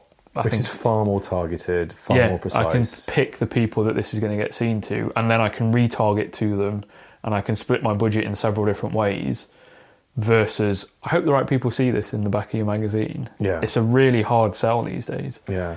I only buy magazines when I have friends who have either done interviews in them and uh, or they've got cars or something that I know or Yeah. it's been something that I've been- been involved in. That's my only reason for buying Yeah, yeah, which now. is quite a fun thing about having some work within the automotive world is that will happen quite Yeah. often because it's such a small world. I'm very sad about it in some ways because, you know, having got a bit of an affinity, you know, an affinity to Car Magazine, which was always about the big road trips, the big gorgeous photographic spreads, and the sort of like an eight, eight to ten page feature yeah, yeah, about driving, you know, your whatever it is around whatever dark, deepest, darkest country. And, you know, I, I do miss that. And I still have, you know, old magazines, which I probably open once or twice every two years. yeah. Just to sort of go, oh, I remember that. Bit of a And just- nostalgia it's a- it- literally, yeah. And then you give away the magazines that you don't really care about. And I've kept my. I, I now have probably twenty magazines, of which have some significant importance with jobs and cars and stuff. Yeah. And everything else I've just kind of given away or lent it to CNM or whatever, and um, and that's it. And it's, it's Well, you're part of the problem, really, aren't you, with your videos? Like, you, Yeah, yeah. You, you're part of the reason it's all changing. Well, yeah, I mean, you know, Instagram, you know, found that people were going to TikTok because of videos, and videos were more entertaining than pictures. But you know, Instagram went so hard on the video thing that they ruined their own platform Yeah, yeah. by by trying to make people do TikTok. And you're I like, think they're to and froing a lot as well. Like, Yeah. you can really see it if you in any way put content on Yeah. like, regularly. You can really see what goes up and what goes down and what gets views and what doesn't. for a long time, Instagram was by far and beyond the most wholesome so, so, social media for me. You know, I just wanted to see cars, um, micro pigs, and ducks, and that was pretty much it. My three favorite things in the world. And Grace is obsessed with getting a pig. oh, a little pig. We have a like a deal when she reaches like consultant psychologist level, yeah, and we're earning enough to have the space for one. She's Yeah. like, "I'll get my pig then." yeah.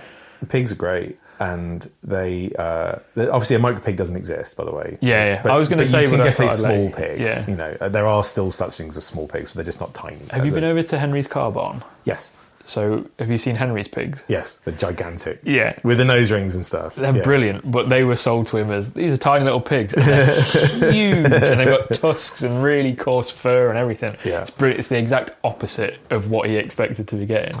We went to the pig micro pig cafe in Japan Oh, in Harajuku, nice. and um, contrary to everything that people misknow about pigs, they're very very clean animals. They're incredibly intelligent and warm-hearted, and they're lovely. They just trot around having a nice time, Yeah. big smile on their faces, like they're just adorable. Living their best lives. Yeah, living their best lives. Still tasty, but you know, still. That's the thing. As long as I don't have to see the transition between those two states, Exactly. I can I can Like, continue I'm- living my life. I can I can morally separate my bacon from yeah, My- Jeff the micro Jeff pig. the micro pig. I think if I had a pig, that I'd call it jambon. But you know, I don't know. Or crispy bacon. Crispy bacon. There was Pigsy Loham, uh, Calvin Swine, Harry Trotter. Uh, there was loads of There's amazing. so many of Yeah, them. There's so so- many It's the same with like Dachshunds and Corgis. They've always got fun names. They have to. Um, but uh, we've gone off on another tangent quite easily, Love it. which is not a bad thing because it's a fun tangent. Give them what they want. yeah, That's that's, it. you know, Grace yeah. will be well happy if she ever listens to this. She'll be, oh my god, pigs! They never make an appearance. Um, so for you, how is the advent of social now being all portrait video had an effect on what you Hmm. do? Because I'm a big fan of actually watching stuff on a proper screen. Yeah. And the social stuff is more about I'm going to scroll through people just doing shit. Yeah. I'm not going there for the quality. I'm going there for the what random content, madness is happening. the um, the bitter pill to swallow is that the vast majority of media is now consumed on your phone in a portrait fashion. Now, uh, if people have already heard this rant from me before, I apologise. I think it came up briefly at, at Caffeine and Machines. Yeah. Which was not recorded, so No, so I. I have a I have a real problem with. I think everyone has a real problem with this, but I seem to have become some sort of bizarre um, figurehead for the movement against portrait videoing, and I'm not in any way. Um, the problem is I'm still part of the problem, and I don't oh, really. full circle again. No, but I mean, I, I've, I have literally done a talk on this in London, and I have done a night at CNM about this. I have done a video about it, and now we're doing a. We'll a- a podcast every fo- We'll do a portrait video It's- outside if yeah, you want. exactly. so to describe it for the people at home, if you can imagine that when we started filming stuff, everything was in. You watch your TV. Your TV is a landscape object, at roughly sixteen by nine aspect ratio. Your cinema screen is wider than that. Every the world is, you know. And I'm going to just, just for the sake of this exercise, let's call the world flat. It is ostensibly, Wide. you know, horizontal. Yeah. There we go. The is- world is horizontal. The world is probably the- horizontal with yeah. curves at the edges. And cars are also long, wide objects from the front and from the side. And that is really how everything is. Now, if you try and turn your phone 90 degrees to show, to show the entirety of a car, you have an enormous amount of ground, an enormous amount of sky, and this tiny little car in the middle of it where you can't really see anything. it's always everything's always cropped badly. There's no golden ratio rule anymore. There's no rule of thirds. Yeah. There's no there's no classic cinematography rules that apply.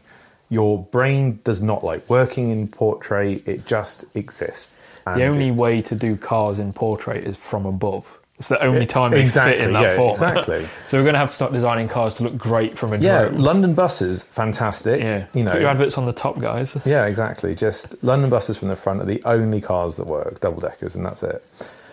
And you know, you you- you end up having to make enormous compromises in your work because you know that the social media platform unfortunately carries a far higher weight than YouTube does now, or even TV or anything Yeah. like that. And it's it's actually soul destroying that you can't create stuff to be as beautiful as you want it to be. And I see a lot of these films. I, I see. I, I get very jealous when I see these kind of like big, awesome YouTube specials because we go on these. And I think really, I, it's my fault for not being bolder and more, um, more of a barrier, and saying I'm just not going to do it. And being, but the problem is, I Someone ultimately know that I have to do it Yeah. that this film has to be suitable for for viewing at home, which means that I no longer film on anamorphic lenses, and I never film on, you know, things that I we don't we can't craft shots in the way that you would be able to craft it normally for a film that's one aspect ratio. So I can't spend time lovingly moving stuff around. I just feel like again, as we just got to the point where we we're starting to create what felt like genuinely cool art is that now I have to like retrace my steps back and go, I'm just now creating shots again. And Yeah.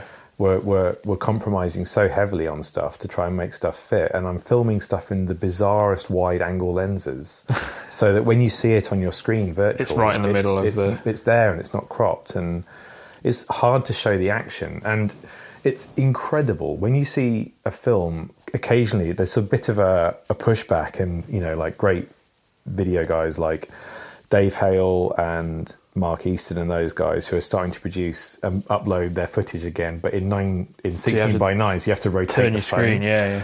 I've seen a lot of that recently as well, actually, with a little, please turn your phone sideways. Yeah, and it's bizarre because it's it's so overwhelmingly better Yeah. to watch it suddenly that way round again. You're like, oh my god, this is beautiful, and you've got detail and it's framed, and the sky is not the dominant part of the. Yeah, yeah. the you know, you spend your entire time Blue and white at the top and black at the bottom anymore. I- exactly, and it, it it just fills the world better, and it's you know all of a sudden your phone becomes stereo as well. So the Yeah, sound, you know, in modern in modern iPhone, the stereo sound is astonishing, really. and all of a sudden the sound comes through your ears, and you've got a sense of left and right, and you've just got like it opens up an untold number of dimensions. And I know it sounds so reopens it, silly, but it's Yeah. insane what a difference it makes. And the whole reason that we don't live our lives like that with our phones is because I can't do that as easily with one hand. it's just lazy. I can just grip it in one hand with its portrait. pure That's it. It's it, it, and it's.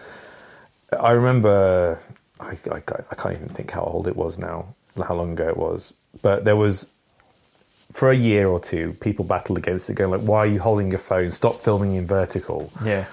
And that was kind of like you know just. I remember that period as well, where everyone's like, "What are you doing? Yeah, Hold yeah. it sideways." Obviously you film it You're an old person or a child if you're doing it like this. Correct. And now it's literally all my pictures. I, you know, people say when I films, I went to, um, I went to that drift festival in Japan a few weeks, uh, a couple of weeks ago, and I filmed the entire thing vertically. Yeah. Because I just knew that I wasn't going to use a single shot in a horizontal manner. I was just like, what am I? You've given in. I've, I've completely given into it.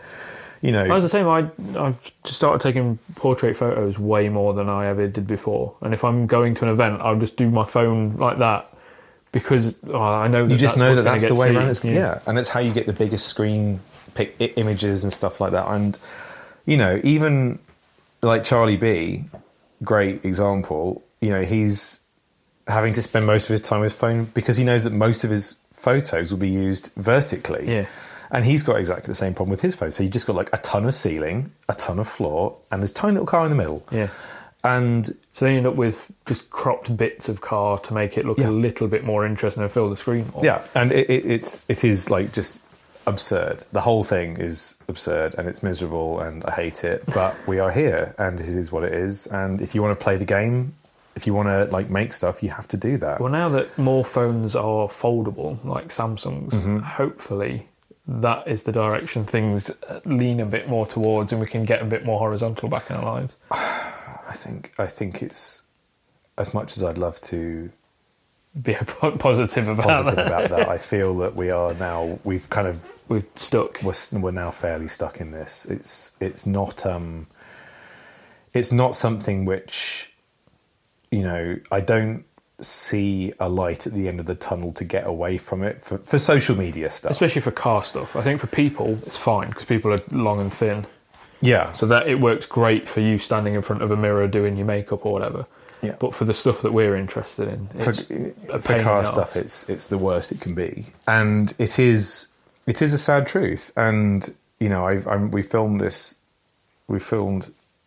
I just literally went and filmed this this, this Max Verstappen film that I filmed out in Monaco, and there were so many shots where we had like, right, we've got to make sure there's a 916 safe version of this because it, the product has to be right. You know, it has Yeah. to look good. And it, all it is is literally just you put some lines on and the car is in the middle of the screen. There's no thinking about how does the tree Yeah, next yeah. to it like frame and weight the That's frame. all going to be in They're the all outside they're of it gone. now, Yeah, it's yeah. completely gone. And just like, what is the point? We put on this like wide lens and go, well, that's it. There's no thought to it. It's plonked in the middle. You could maybe move the car up or down a bit, but reality is, you know, you know that you want it in the middle because there's a like button right next to it, and if you have it You've too got low, four buttons on the text. side that you can't, and then there's that at the bottom Yeah. that you can't.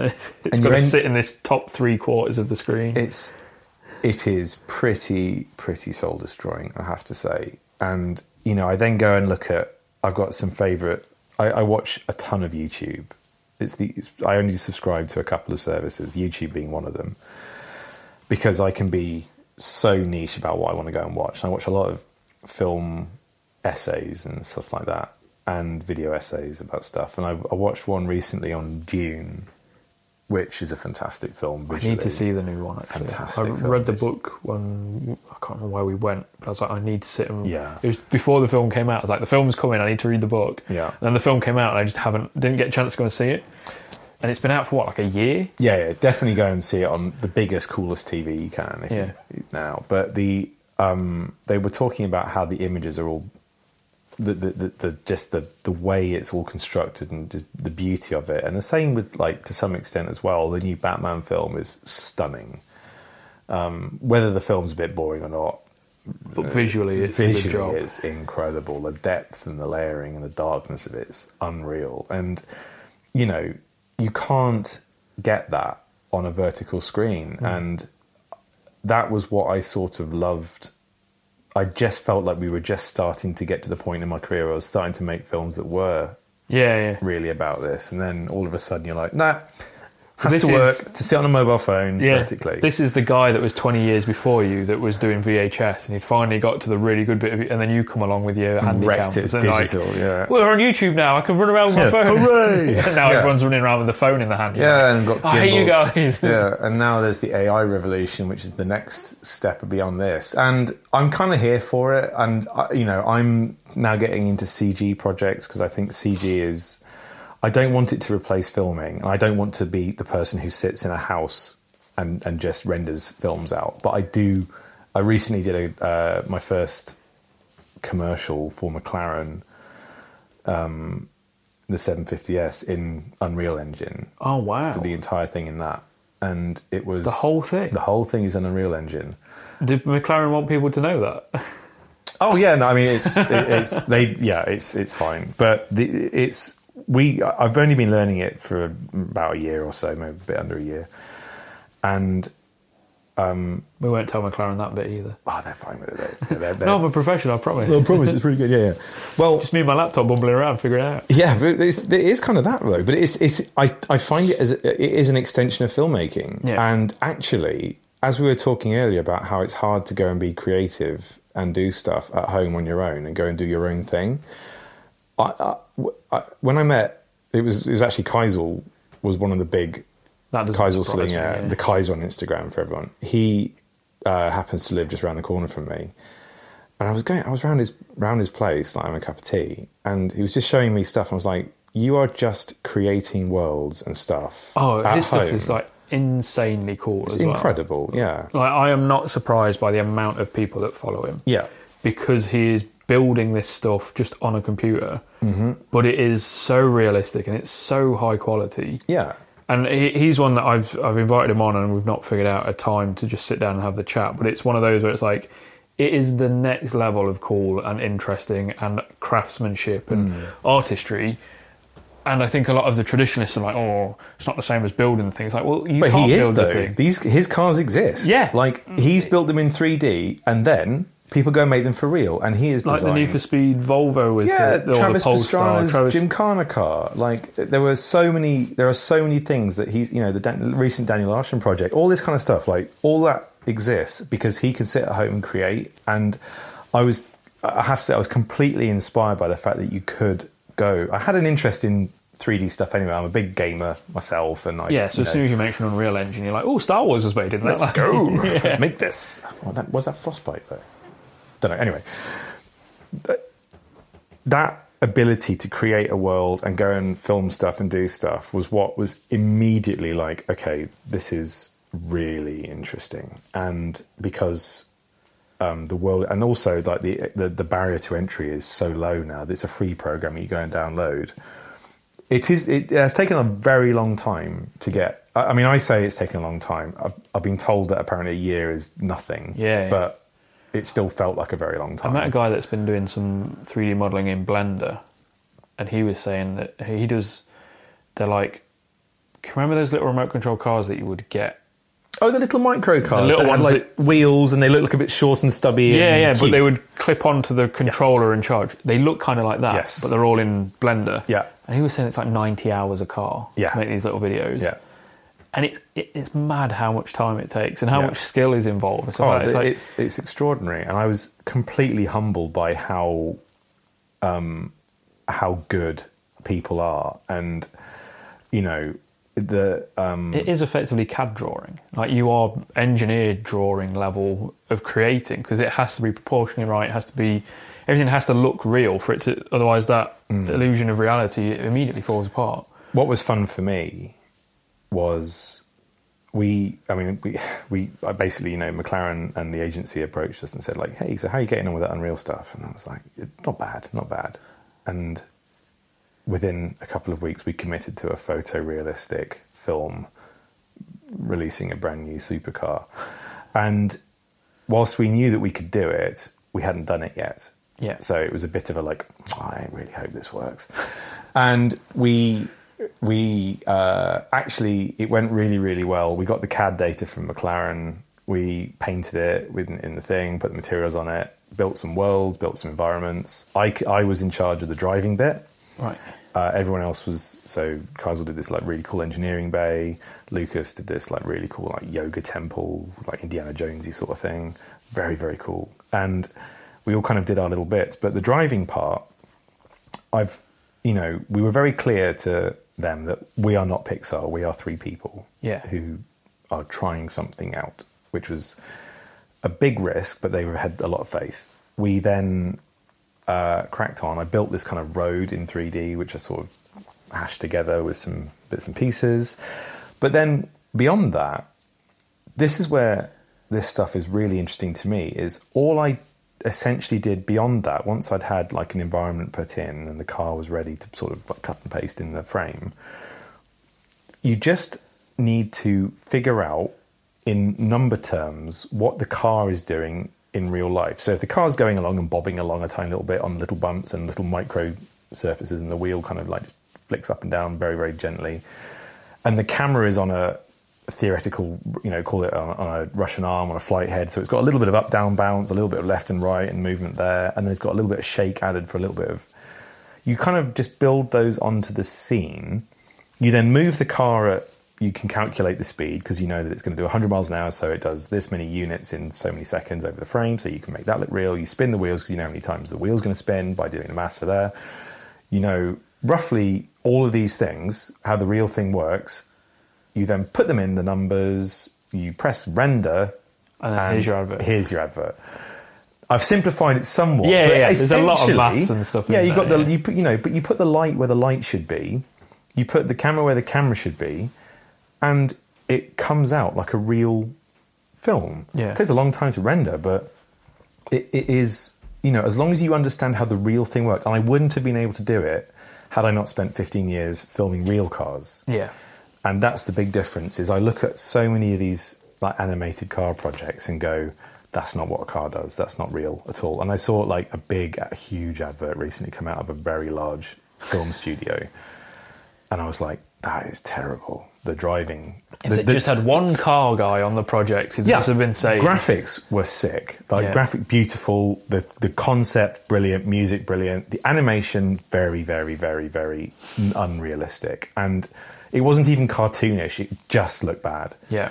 So uh, you know it. it it was that sort of thing. I realised that that's where I can potentially find a new avenue of creativity. Here is that I can bring uh, what I would call a slightly obsessive Yeah, you've got all of that experience doing the actual out out in the real world stuff at that level of car as well. Yes. It- There's not many people that have filmed cars going at speed that would know when it's going this fast, the car behaves this way versus when it's going slow, it behaves this way. Exactly. And all the tips and tricks that we do in real life that make stuff look fast, that applies exactly the same. Because if you do a the Marvel camera, so Marvel have this bizarre diff- problem with their CG where they have this camera that's incredible, goes through like swoops around, flies up and down. You have multiple layers and multiple things happening in the same scene, and it's actually just a mess because it doesn't feel real. Mm. You've just got like so much going on. You cut here to the Black Widow doing this, and you you like then pan up and there's Hawk throwing an arrow, but then the camera tracks the arrow, which hits a guy, which then literally the Hulk picks him up and then like yeah. hits him with someone else and I know exactly the scene that you're that sort of stuff. Yeah, it's these like, and they're just exhausting because they're they're not. They're just kind. Of, you're just sat there just watching it, going like, okay, stuff is happening. You don't feel real. Whereas Because going you back couldn't to do that in real life. could that's you? right. Yeah. Going back to Dune, every single camera move in Dune, and arguably something like Blade Runner 2042 and that kind of stuff. Is it 2042? 2049. I, yeah, yes, Battlefield 2042. I'm thinking. Yeah. yeah. Um, yeah, in Blade Runner, the cameras are grounded as if they were attached to something. Yeah. Interstellar, same thing. The cameras feel like they're bolted onto the side of a spaceship, and that grounding is what sells it so much harder than it does if it's just this kind of bizarre floating Michael Bay style Yeah, yeah, like it's almost an FPV drone. Yeah, exactly. But even FPV drones have a weighting Yeah. and a direction and a, and a force to them. You know, They react with the physics in more- exactly. and I think ways. that's that is where I am so excited about doing stuff with like modern filmmaking and stuff like that. And it's really kind of lifted me creatively with the possibilities. Um, I shot a I shot an episode recently of I actually directed a, an episode on Top Gear on a season that's would have been coming out yeah had some horror, Yeah. horrible scenario. Not I- exactly. It's it's uh it's I, I really really you know hope it all works out because I'd, I'd really love to see the episode Yeah. from a vaguely selfish perspective. Yeah, yeah, it's the same as having your feature in a magazine, isn't it? it- yeah, exactly. Um, but what was really interesting about the Top Gear machine is the Top Gear machine is a very tried and tested family of guys doing an amazing job, but there is very slow, clunky, heavy camera gear. It's all shot in a very sort of slow and clunky way because it's TV and it has a certain quality that they have to live up to, and there's certain things that have to be shot in a nice way. It's not even shot in 4K; it's shot in 1080p. Right. So, which I found bizarre, like completely bizarre, because all of a sudden this kind of My like phone will do 4K. Right, Right. yeah, and like you know, why there's all this reframing that you can do in high digital, and you know, we, we are we are ten years now beyond this kind of like filming process. They don't have any, you know, there's no gimbals. There's all it's all just like sliders, which take 10, 15 minutes to set up for a Yeah, shot, yeah.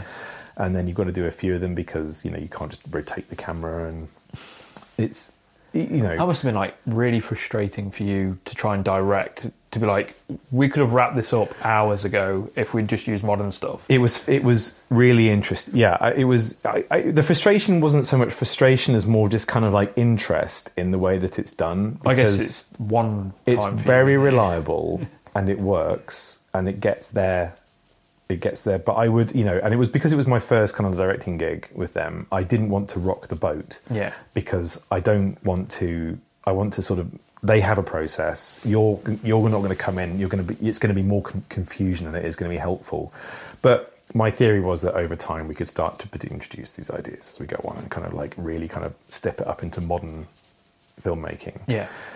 but um, that's not to say that they're doing anything wrong at all. And I must stress this, but this is more that it, it, it felt like we would spend a long time setting up for things that would have been over in at probably 20 seconds and were sort of like 15 minutes for a shot. Yeah.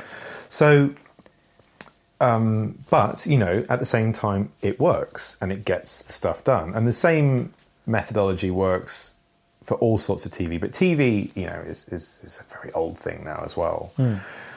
Um, we're, we're we're well into new. We're so far beyond. You know traditional stuff, and that's they, they're still making you know TV the same way they've made it really for like the last fifty years. This is just the way it is. So It's a big ship to turn, though, isn't it? it is a huge ship to turn, and it's not that. But also, linear television, linear broadcasting is in a very weird place itself. You know, with the advent of on stream, on demand, Yeah. and then like streaming box sets and stuff like that. Those things are by far and beyond. You know, they're mi- hundreds of millions of pounds on these things, and you know, we're sort of trying to work out how we get enough cameras on set to film a car going around a track, which, you know, there is a gigantic populace of the world wanting to see cars do cool stuff, Yeah, yeah. you know, and it seems un, uh, what's the correct term? The, the unproportional. Yes, or disproportionate. Disproportional. Yes, that's the right There word. we go. Yeah. Because it was weird when Carfection stopped because it was Hmm. such a, such a huge audience for it, but it was because it was owned by a TV network, Yeah. and they were like, when, uh, numbers on the sheets aren't exactly what we want, so therefore scrap the whole thing. Yeah. The uh, it was really interesting when I used to love. Um, uh, um, I used to love some of the like when when Freiburger and those guys were doing their YouTube show before it disappeared off behind a paywall and Yeah, that's when Discovery, I stopped. They're yeah. like, you need to go on to Motor Trend on demand. No, thank you. yeah, I ain't got time for I just that. want to see these two idiots running around in cars that should not really be road legal. yeah, This exactly. And that was that was kind of like what was so cool about it. And now you kind of just catch up with their antics on Instagram, Yeah. and then it's not really the same thing. And now so many people have taken up that hole in the middle. Yeah, a bit like the um, the Vinwiki. yeah. Uh, what are they called? car, Motor car track Trek- and car track. yeah, car track. That's great. I mean, they are lift. They are sort of carrying kind of the top gear. Yeah, yeah, they're doing a really good job of it as well, and it's it's an interesting mix. Like Hmm. I've met Tavarish at least once at a, a car event that a friend of mine hosted, and he's like such a nice, down to earth guy, and you get a lot of this authenticity through these guys when they're on the on the videos. Yeah, which I think is what really gets people engaged. Is I, I don't necessarily care about what car you're driving or how expensive something is. If you're interesting and entertaining and authentic, then I'm way more invested in what's going on. You could be in a Reliant Robin for all I care. Like Jeremy Clarkson's video where he did the Reliant Robin and just rolled it everywhere. That was way more entertaining than him doing a power slide in yet another million pound car. the the the Reliant Robin episode was one of the most like crying with laughter episodes. I just it was so ridiculous, Yeah. uh, and absurd, and like it you, you had. You know, I, peop I think people say you could never get away with that. I'm not sure they were supposed to get away with it then. No. They just, I think they did. I mean, you know, They had enough weight to go, well, we did it anyway. no, I just We're Top Gear. accident. Yeah, 100 million people. We'll, we'll, we the machine was huge, but ultimately, like it kind of had because it had the BBC behind it. It had an, a sort of an air of like, well, it's it's the BBC, it's official. Yeah, yeah. it's it's it's They not. wouldn't do anything they're not allowed to do. Yeah, but even despite the controversies and everything else, you know, it kind of felt because it had that BBC stamp of approval on it that someone somewhere had said it was okay Yeah, yeah. and it was as a result, it was just brilliant. It still remains one of the the top probably ten moments in. Oh, just that Top first Gear. bit where it's down the hill and the, the camera is shot from the road that he's about to enter. So you don't know what's going to happen. And then it just rolls onto this. And you're like, perfect. Yeah. Could not have done that better. It couldn't if, have been funnier. if they'd have followed the car as it did it, it would not have been as funny as an empty scene with a Reliant Robin then just rolling into shot. Yeah. Like, Someone had some. I don't. I, I actually don't know who directed that episode, but whoever was directing that episode had the funniest fucking sense of humor. yeah. like they, they that someone knew, t- and the editing was the timing was Spot on. perfect. And Yeah. I suspect, like you know, Clarkson, Richard Porter had a huge amount like say in how that all happened. Well, but- Richard's supposed to be coming on this at some point when I can get him for an hour or so. And I'm going to ask him about that he particular is- because I'd not thought to ask him about that particular episode. bastard. He's, very- so funny and he's so lovely and so chatty. And I met him. This would have been a couple of years ago. So I went to do the Driven Chat podcast when they did that at C and it was the same day that he was there to do that and then do I Love You Man. Mm-hmm. So I'd had, I'd not really been involved in the car world that much at that point. Like I've always been like into my cars, but mm. th- Takona is my like step into the car world yeah. so I'd not. I'm, I'm a nobody. Like nobody's really heard of what I was doing. By now, I'm a little bit more well known, but not to any sort of real level. Um, so we'd done the podcast, stood in the bar with him, Alex Goy, Amy Shore, and John Markar. So I was kind of stood there going, these people have all got a name. Like if I mention their names to someone who's a car enthusiast, people know who I'm talking about. Yeah. And then there's just like me, just stood there going, "Oh, I'm having a lovely time. Yeah. this is great. How did I get here?" Yeah. And he was just so friendly and chatty and engaging. And some some guy came over and was asking him about how the the Anne thing came about on Top Gear. Oh look, Anne Duck and stuff like Yes. that. And he was just oh, it was just a funny backstory that me and my wife used to make this joke about how I think what he said was back in the day if it, a H was almost classed as a vowel. So if a word began with a H, you would say like Anne Hotel. Yes. And him and his wife would keep that tradition going and forget that other people weren't in on the Don't joke. say that. Yeah. She was like, I would like an hotel room, please, like at a check-in Yeah, desk. and the yeah, guy's like, what's wrong with you? Yeah, And it just became this running joke that then I think that plus like Clarkson and that kind of fed into the jokes as well. And it became Yeah. this thing. It's just so lovely that had the time just to go, this is a fun story, I want to share it with you. Yeah. And even with these like weird car trivia books, you know that comes from him just going, I find this stuff interesting and it's also a bit of a laugh Yeah. to make a weird, boring car trivia. Yeah, he doesn't book. take yourself too seriously. Yeah, and I think that's like a real key to enjoying anything is Yeah. don't take it too seriously, or you'll suck all the fun out of it, and then mm. it'll and feel like work. yeah, never a truer word said about anything. Like, don't take stuff too. I mean, take some stuff fairly seriously. yeah, yeah. But I'm you know, buying a house. I'm taking that seriously. take that ser- pay your taxes, pay that seriously. But the um, the, the the actual kind of life itself, you know, I think I did take stuff very very seriously for a very long time, and it definitely wasn't the right thing to do. it, it doesn't like conduce a good mental state because you are so focused on this has to be right or this has to result in this that anything short of the expectation you put on it is then detrimental. Yeah, you you lose sight of the end goal, the purity of the end goal, rather, Yeah. so quickly. It's it, you you fall out of that like that window of like what was actually good about it so fast because you kind of you you know, and I think I I wonder at sometimes if Richard looks back. I think I'm sure he does look back very fondly on episodes, but I wonder if he looks back on something and goes like, "Oh God, we should never have done that that way," or like, "How did we do that?" But not not so much in like, "How did we get away with that?" But more like, "Oh God, why did we say that?" or something. Yeah, like that. I wonder if he, you know, I because there's still there's some stuff which you look at TV. I mean, really, not that long ago. Like if you look at stuff shows from ten years ago, they say stuff that's pretty wild. Yeah, you're like, by oh, today's standards, and God, like we've moved on on so fast. Yeah, I mean, you know, I remember watching Fawlty Towers, and there are lines in Fawlty Towers. You're like, oh, okay, you can't say that anymore. I saw a clip with John Cleese the other day, and Basil Fawlty's based on a guy he actually met, really? based on a hotel manager that he met when they were filming Monty Python. And he said the guy was short and fat, and the guy's wife was tall and thin. And he was like, we couldn't really find anyone taller and thinner than me, so we kind of flipped the idea around that his wife was quite short. He said, but you'd go to the check-in desk and he wouldn't look up when you spoke to him. You'd be like, oh, hello, and he'd be like, like hello. He's like, what? What? like, what do, could you possibly want? yeah, why are you bothering me? Yeah. it's like true Basil Fawlty. And he said um, Eric Idle left a briefcase in reception by accident before they went filming. Came back in the evening, he was like, oh, I left my briefcase, where is it? And the guy's like, oh, it's behind the wall outside. He's like, what? He's like, yeah, past the swimming pool, there's a wall, it's behind the wall. Why is it there? Oh, there might have been a bomb in it, so uh, we put it over there just in case. But this was all like pre IRA and stuff, so it wasn't like a normal thing for a, a bag to have a bomb in it. And he was like, "Yeah, we just thought that'd be the safest place in case it wasn't, so you could still come and get it." And it's like this this Oh guy was God, full on. Basil Fawlty, just in real life. That was just this guy. Um, if I find that that. clip, I'll send it over to you because it was hilarious.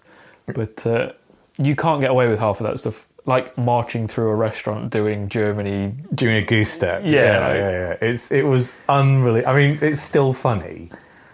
Because some of it that isn't kind of on the nose is still hilarious. Like the scene with the lady that wanted a better view, and he's like, The- "I can't the move talkie." yeah, yeah, yeah. What did you want? Like crack a turd or Yeah. something like that erupting in the background. It's it is honestly it's it is close to perfection and actually you know still totally stands up really. oh yeah, the, It's- the it's- humour is spot on. Yeah, it, it is stunning. It's just it's. I I tell you what it was that I watched, and again here we go off another tangent. That's. We're going to probably have to wrap soon. To That's be fair, so we can we can squeeze another tangent in. So, la- final tangent. If you watch, I challenge anyone now to watch an old Sean Connery Bond film or an old Roger Moore Bond film Yeah. the whole way through and not go, oh my God, Yeah. what are you doing? There was this one scene where he goes for a massage or he's going for something, a spa treatment, and this nurse comes in and he basically just assaults this nurse. and she's like, no, Mr. Bond, slaps him or pushes him away. And then, and I'm like, okay, that's really bad. And then he goes and gets attacked. And like, he, for some reason, the, he goes on some spine stretching machine, gets attacked. And this, this nurse comes in and goes, oh my God, Mr. Bond, are you okay? And then he assaults her again. And he's fine with it. And she's fine. And it's just, So, oh, now you've been in peril. I'm okay. yeah, I'm like, oh my goodness me. And then I, I, we watched this film, and it's just carried on the entire way through. And I'm not sure what happened, where I suddenly have become aware of this now. Yeah, yeah. Um, I'm not going to, for one second, pretend I'm a very woke person, but at the same time, I was like, ooh, I Yeah. don't like this anymore. Yeah, yeah. And I used I to feel love James Bond. it was like my There's favorite. one joke in that in that era that still holds up really well, and it was I think it was Octopussy's in the bath, and she's like, "Can you pass me some clothes?" And he just walks over and hands her a pair of shoes. Yes. I, like, I know it's like a little bit That's fine. pervy, but that's, That's still such a like on point joke. Yeah, yeah, that's yeah. hilarious. yeah, I would do that to my partner. Yeah, like that no- would be so much fun, especially if you knew the person. You go, there you go. I'm going to creep out at you for a bit now. enjoy. Get out of this situation. yeah. Um, like, there we go, cars. there we go. What a great car episode! yes, thank you. He drove some fun cars. It's all right. He did. Um, uh, did you have any involvement with any of the videos using the Drift DB5? no. Oh, But I do know people who work with the car and said it was one of the coolest things on the entire Isn't it an planet. E36 underneath? E46. Is it 46? E- E46 M3 carbon body.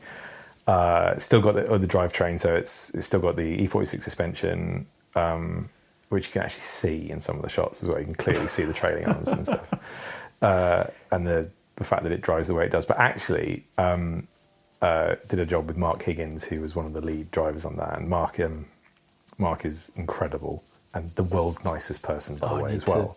tap you up some contacts at some Oh, point he's the best. And uh, saying like that is one of the most fun cars in the entire world. I, I think I don't know if I saw. I think it was a Top Gear online YouTube thing where Ollie Marriage is just hoofing it around Long Cross. Well, they had Vettel and I can't remember. Stroll. They both drove it, Yeah. and Vettel was like the only one that could hold Yeah, the drift yeah, yeah. because he's an actual proper like good driver for that sort of stuff as well. Yeah. And it just looked like the most fun. I think it's the what you basically got is an M3 on skinny tires. Yeah. Which is it's ostensibly perfect. Yeah, it's like if you took a standard 86 and put 400 horsepower in it, you would just be sideways laughing Yeah. your head off the whole time. Yeah, and that's really, you know, like with the because obviously cars have just got wider and meaner and Why stickier. don't you put some skinny tyres on Joe's M3 and just have a go? Uh, she's pretty angry every time I go sideways. Anyway, so Ah, I think maybe that not have to do that with her nearby. Uh, but truth be told, though, like I- I think it's definitely uh, like cars have become faster and grippier and better, but I'm not sure they're any more fun. No, and I think that's why the GR86 sold out in 90 minutes. Yeah. Because people had it going in a GT86 and went, oh, I wish this had a bit more power. And Hmm. then Toyota went, here's one with a bit more power. And everyone was like, perfect, car, there we go. Done.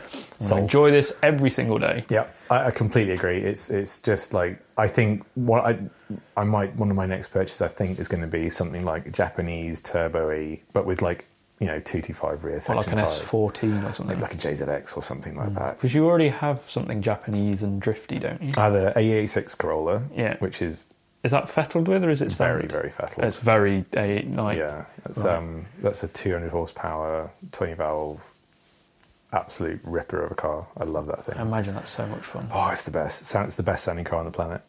Um, the Do you have to have like Eurobeat playing the whole time you drive it? continually, but it's in Yeah. my head because it's got no radio. Oh, right, yeah, okay. Yeah, it's completely stripped out. It's like seeing rolled roll. So you're just in your head like It's constant. Yeah, it's every single time you approach a corner, you say something in Japanese in your head, like with a little bit of an echo sound. Yeah, yeah. and then there's like dum, dum, dum, dum, dum, and it's And then there's a lady singing in Yeah, English yeah. for some reason. it's the best. Dave Rodgers was the guy that wrote a load of the uh, um, Initial D music, and he is, I think he's an Italian guy, Right. Who just like somehow is now famous in Japan Yeah, for yeah. Eurobeat, but like he is, he is a huge part of like that guy had no idea that he was going to be such a big part of automotive culture, did he? and yet here he is now, basically at the head of it. It just it sets and defines Corolla driving Yeah. for no reason at all, other than it was in a cartoon. That's it. It's mad, isn't it? Yeah. Like, there's a whole culture around what is a normal car Yep.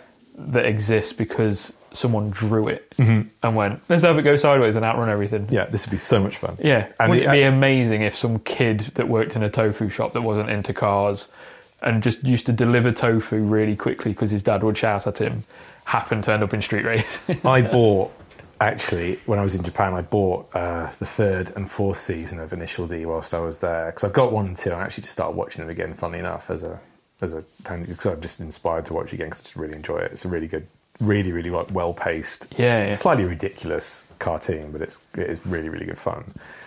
Um, but I, I, the car itself, I, I guess I was influ- influenced by Initial D, but really, I think I just love the nature of that Corolla because it's an underpowered, overgripped Yeah. underdog, and you have to drive it so hard to Did they it. move to front wheel drive after that one? Or was it a couple more before No, that? that was that was it. Yeah, Yeah. that was it. It was same with like the the escorts, wasn't it? They went Yeah. to front wheel drive and it got a lot, lot less exciting. Yeah, which is a shame, but I kind of, I you know, It's economy, isn't it? It was an economy car, you know, different world. But that car, honestly, is uh, that's the one, one of the cars that will never ever leave the garage. Yeah. it's it's it's worth. I bought it at a good time off a mate of mine who's who's an incredible AE86 builder, Right. and also like amazing driver Paz, and he um, that car was like a like a final form iteration of one of many builds he's done with like and every time he's always improved them and that was that was like the perfect one for me so i've kind of kept it relatively as he had done it Yeah, because he knows what he's talking about. it's exactly. like, might as well let that guy do all that work. Yeah, I've had that car for a long time now as well. It's been been a wonderful thing. Um, it's like anything, like the, the old the old character cars shared just have so much more interest to me now. It's it's funny. Like I, I feel like modern cars, as much as they're appealing and they're so fast. That's their only appeal, though, isn't it? Mm. There's no passion and character to them like they used to be. Like we'll take our little Renault Five out and have an absolute blast and be doing 40 mile an hour. It doesn't really matter how fast you're going because it's got so much character and it's so much more quirky. And like some of our favourite events to go to now are like Radwood and Festival of the Unexceptional. Yeah, yeah, yeah, yeah. Like Hagerty's doing some interesting bits and it's all stuff you don't see, stuff that brings back a load of nostalgia, just stuff with character to it. Yeah, Whereas a lot of stuff now is it's a grey box with 400 horsepower, and you can either have it with a single round badge or four round badges, and a variation of that and that's kind of as much character as you get. Like, It is. unless you start spending some serious money. I, I genuinely cannot get over how fast modern hatchbacks are. Oh, Golf R is insane. we we I was on I was on the Nurburgring in my GT3, and you know I was coming up behind this. I forget what it was. It was I think it was a Golf, and we we I sort of come around the corner. I had a better corner exit speed than him. And he starts to accelerate, and I'm expecting to just kind of go past this guy. And I'm like, uh, excuse me, why am I not going? pa-" And this car, I was like, I'm going to have to downshift to get past this car. I was like, what is this thing? And this was like five years ago, and now, you know, like Fiesta STs and just like It's nuts, ridiculously fast. Me and my dad were. He had a 996 turbo. yeah, And we caught up to. I think it was an Astra VXR. yeah, and the like the timing of what gear we were into and it took us a minute to be like oh we should probably change gear and outrun this thing because it's just not going away it's just mad how well, turbo technology these days Yeah. you look at a 20 year old porsche versus a brand new thing the the way that a turbo works now is so much better yeah. I mean, my old E63 uh, had 700 horsepower and a thousand newton meters of torque. Yeah. and and it was I just it was just looked like a diesel. It just looked like a diesel E class, and uh, which is quite a cool like i like how understated a lot of mercedes big power stuff is Yeah. because you you feel a bit naughty in something like that. Oh, you're like you don't know what's going to happen next it was, it was everything it could because it had so much torque. It could just walk away from stuff on the motor, like anything. Anything that I, I don't think I ever lost a motorway race ever. I know the guy that I mentioned that had the Vulcan. Hmm. He had an E63, but Brabus had done it. Ooh. So I think he had it down tuned from like a thousand horsepower because he's like, I'd be on the motorway in fourth gear and it would just light up. Yeah. It, it was just unmanageable amount of power because he's like, there's only so much tire that you've Yeah, got. totally. At a given point, there's not enough tire for the amount of power these cars can make. So you have to have it like turn back down again to, to actually just live with the thing. Yeah, that's a car I desperately miss. The five the five point five twin turbo E63, sort of like the 2014 car, 2015 car, Yeah, is yeah. one of the best cars on the planet. And that's when they had like a really angular, aggressive shape to them as well, isn't it? Yeah. Because they kind of softened off a bit since then. That's right. The it was the last of the, uh, but the facelift one with the good headlights and stuff. Yeah, it was that car. Honestly, I still think is probably one of the best road going like saloon cars ever made. Like Well, that's a without question, I, I genuinely with do. how good M5s are getting. Yeah, and I, I think for the era, there was almost nothing in the class. Yeah. there was the, the M5 was not at its best at that point, No, and um, the F10 M5 was a little bit of a miss. I think in terms of the grand scale of M5. it was off the back of the V10 as well, wasn't it? That's So It's right. like, and then before the current one, it was Yeah. the the transition car really. Mercedes has spent a billion euros facelifting that generation of W. I think it's W two one two, and it that it showed like it was it was perfect. The seats were perfect. The engine was perfect. It was so fast and so good on fuel, so understated, so comfortable, so quiet, so reliable. I Yeah. did sixty thousand miles in that car, and it didn't put a sausage wrong. Can't ask more really. No, incredible car.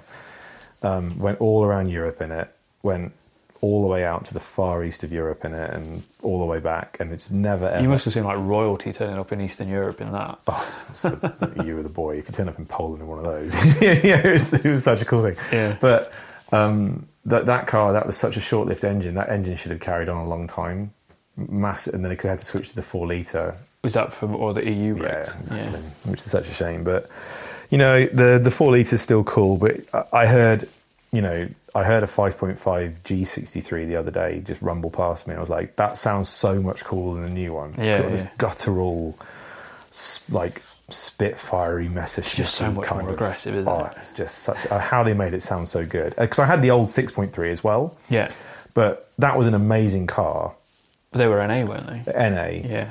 and just like nowhere close to as fast. They rode a lot better because of the air suspension all round, but the the the 5.5 twin turbo.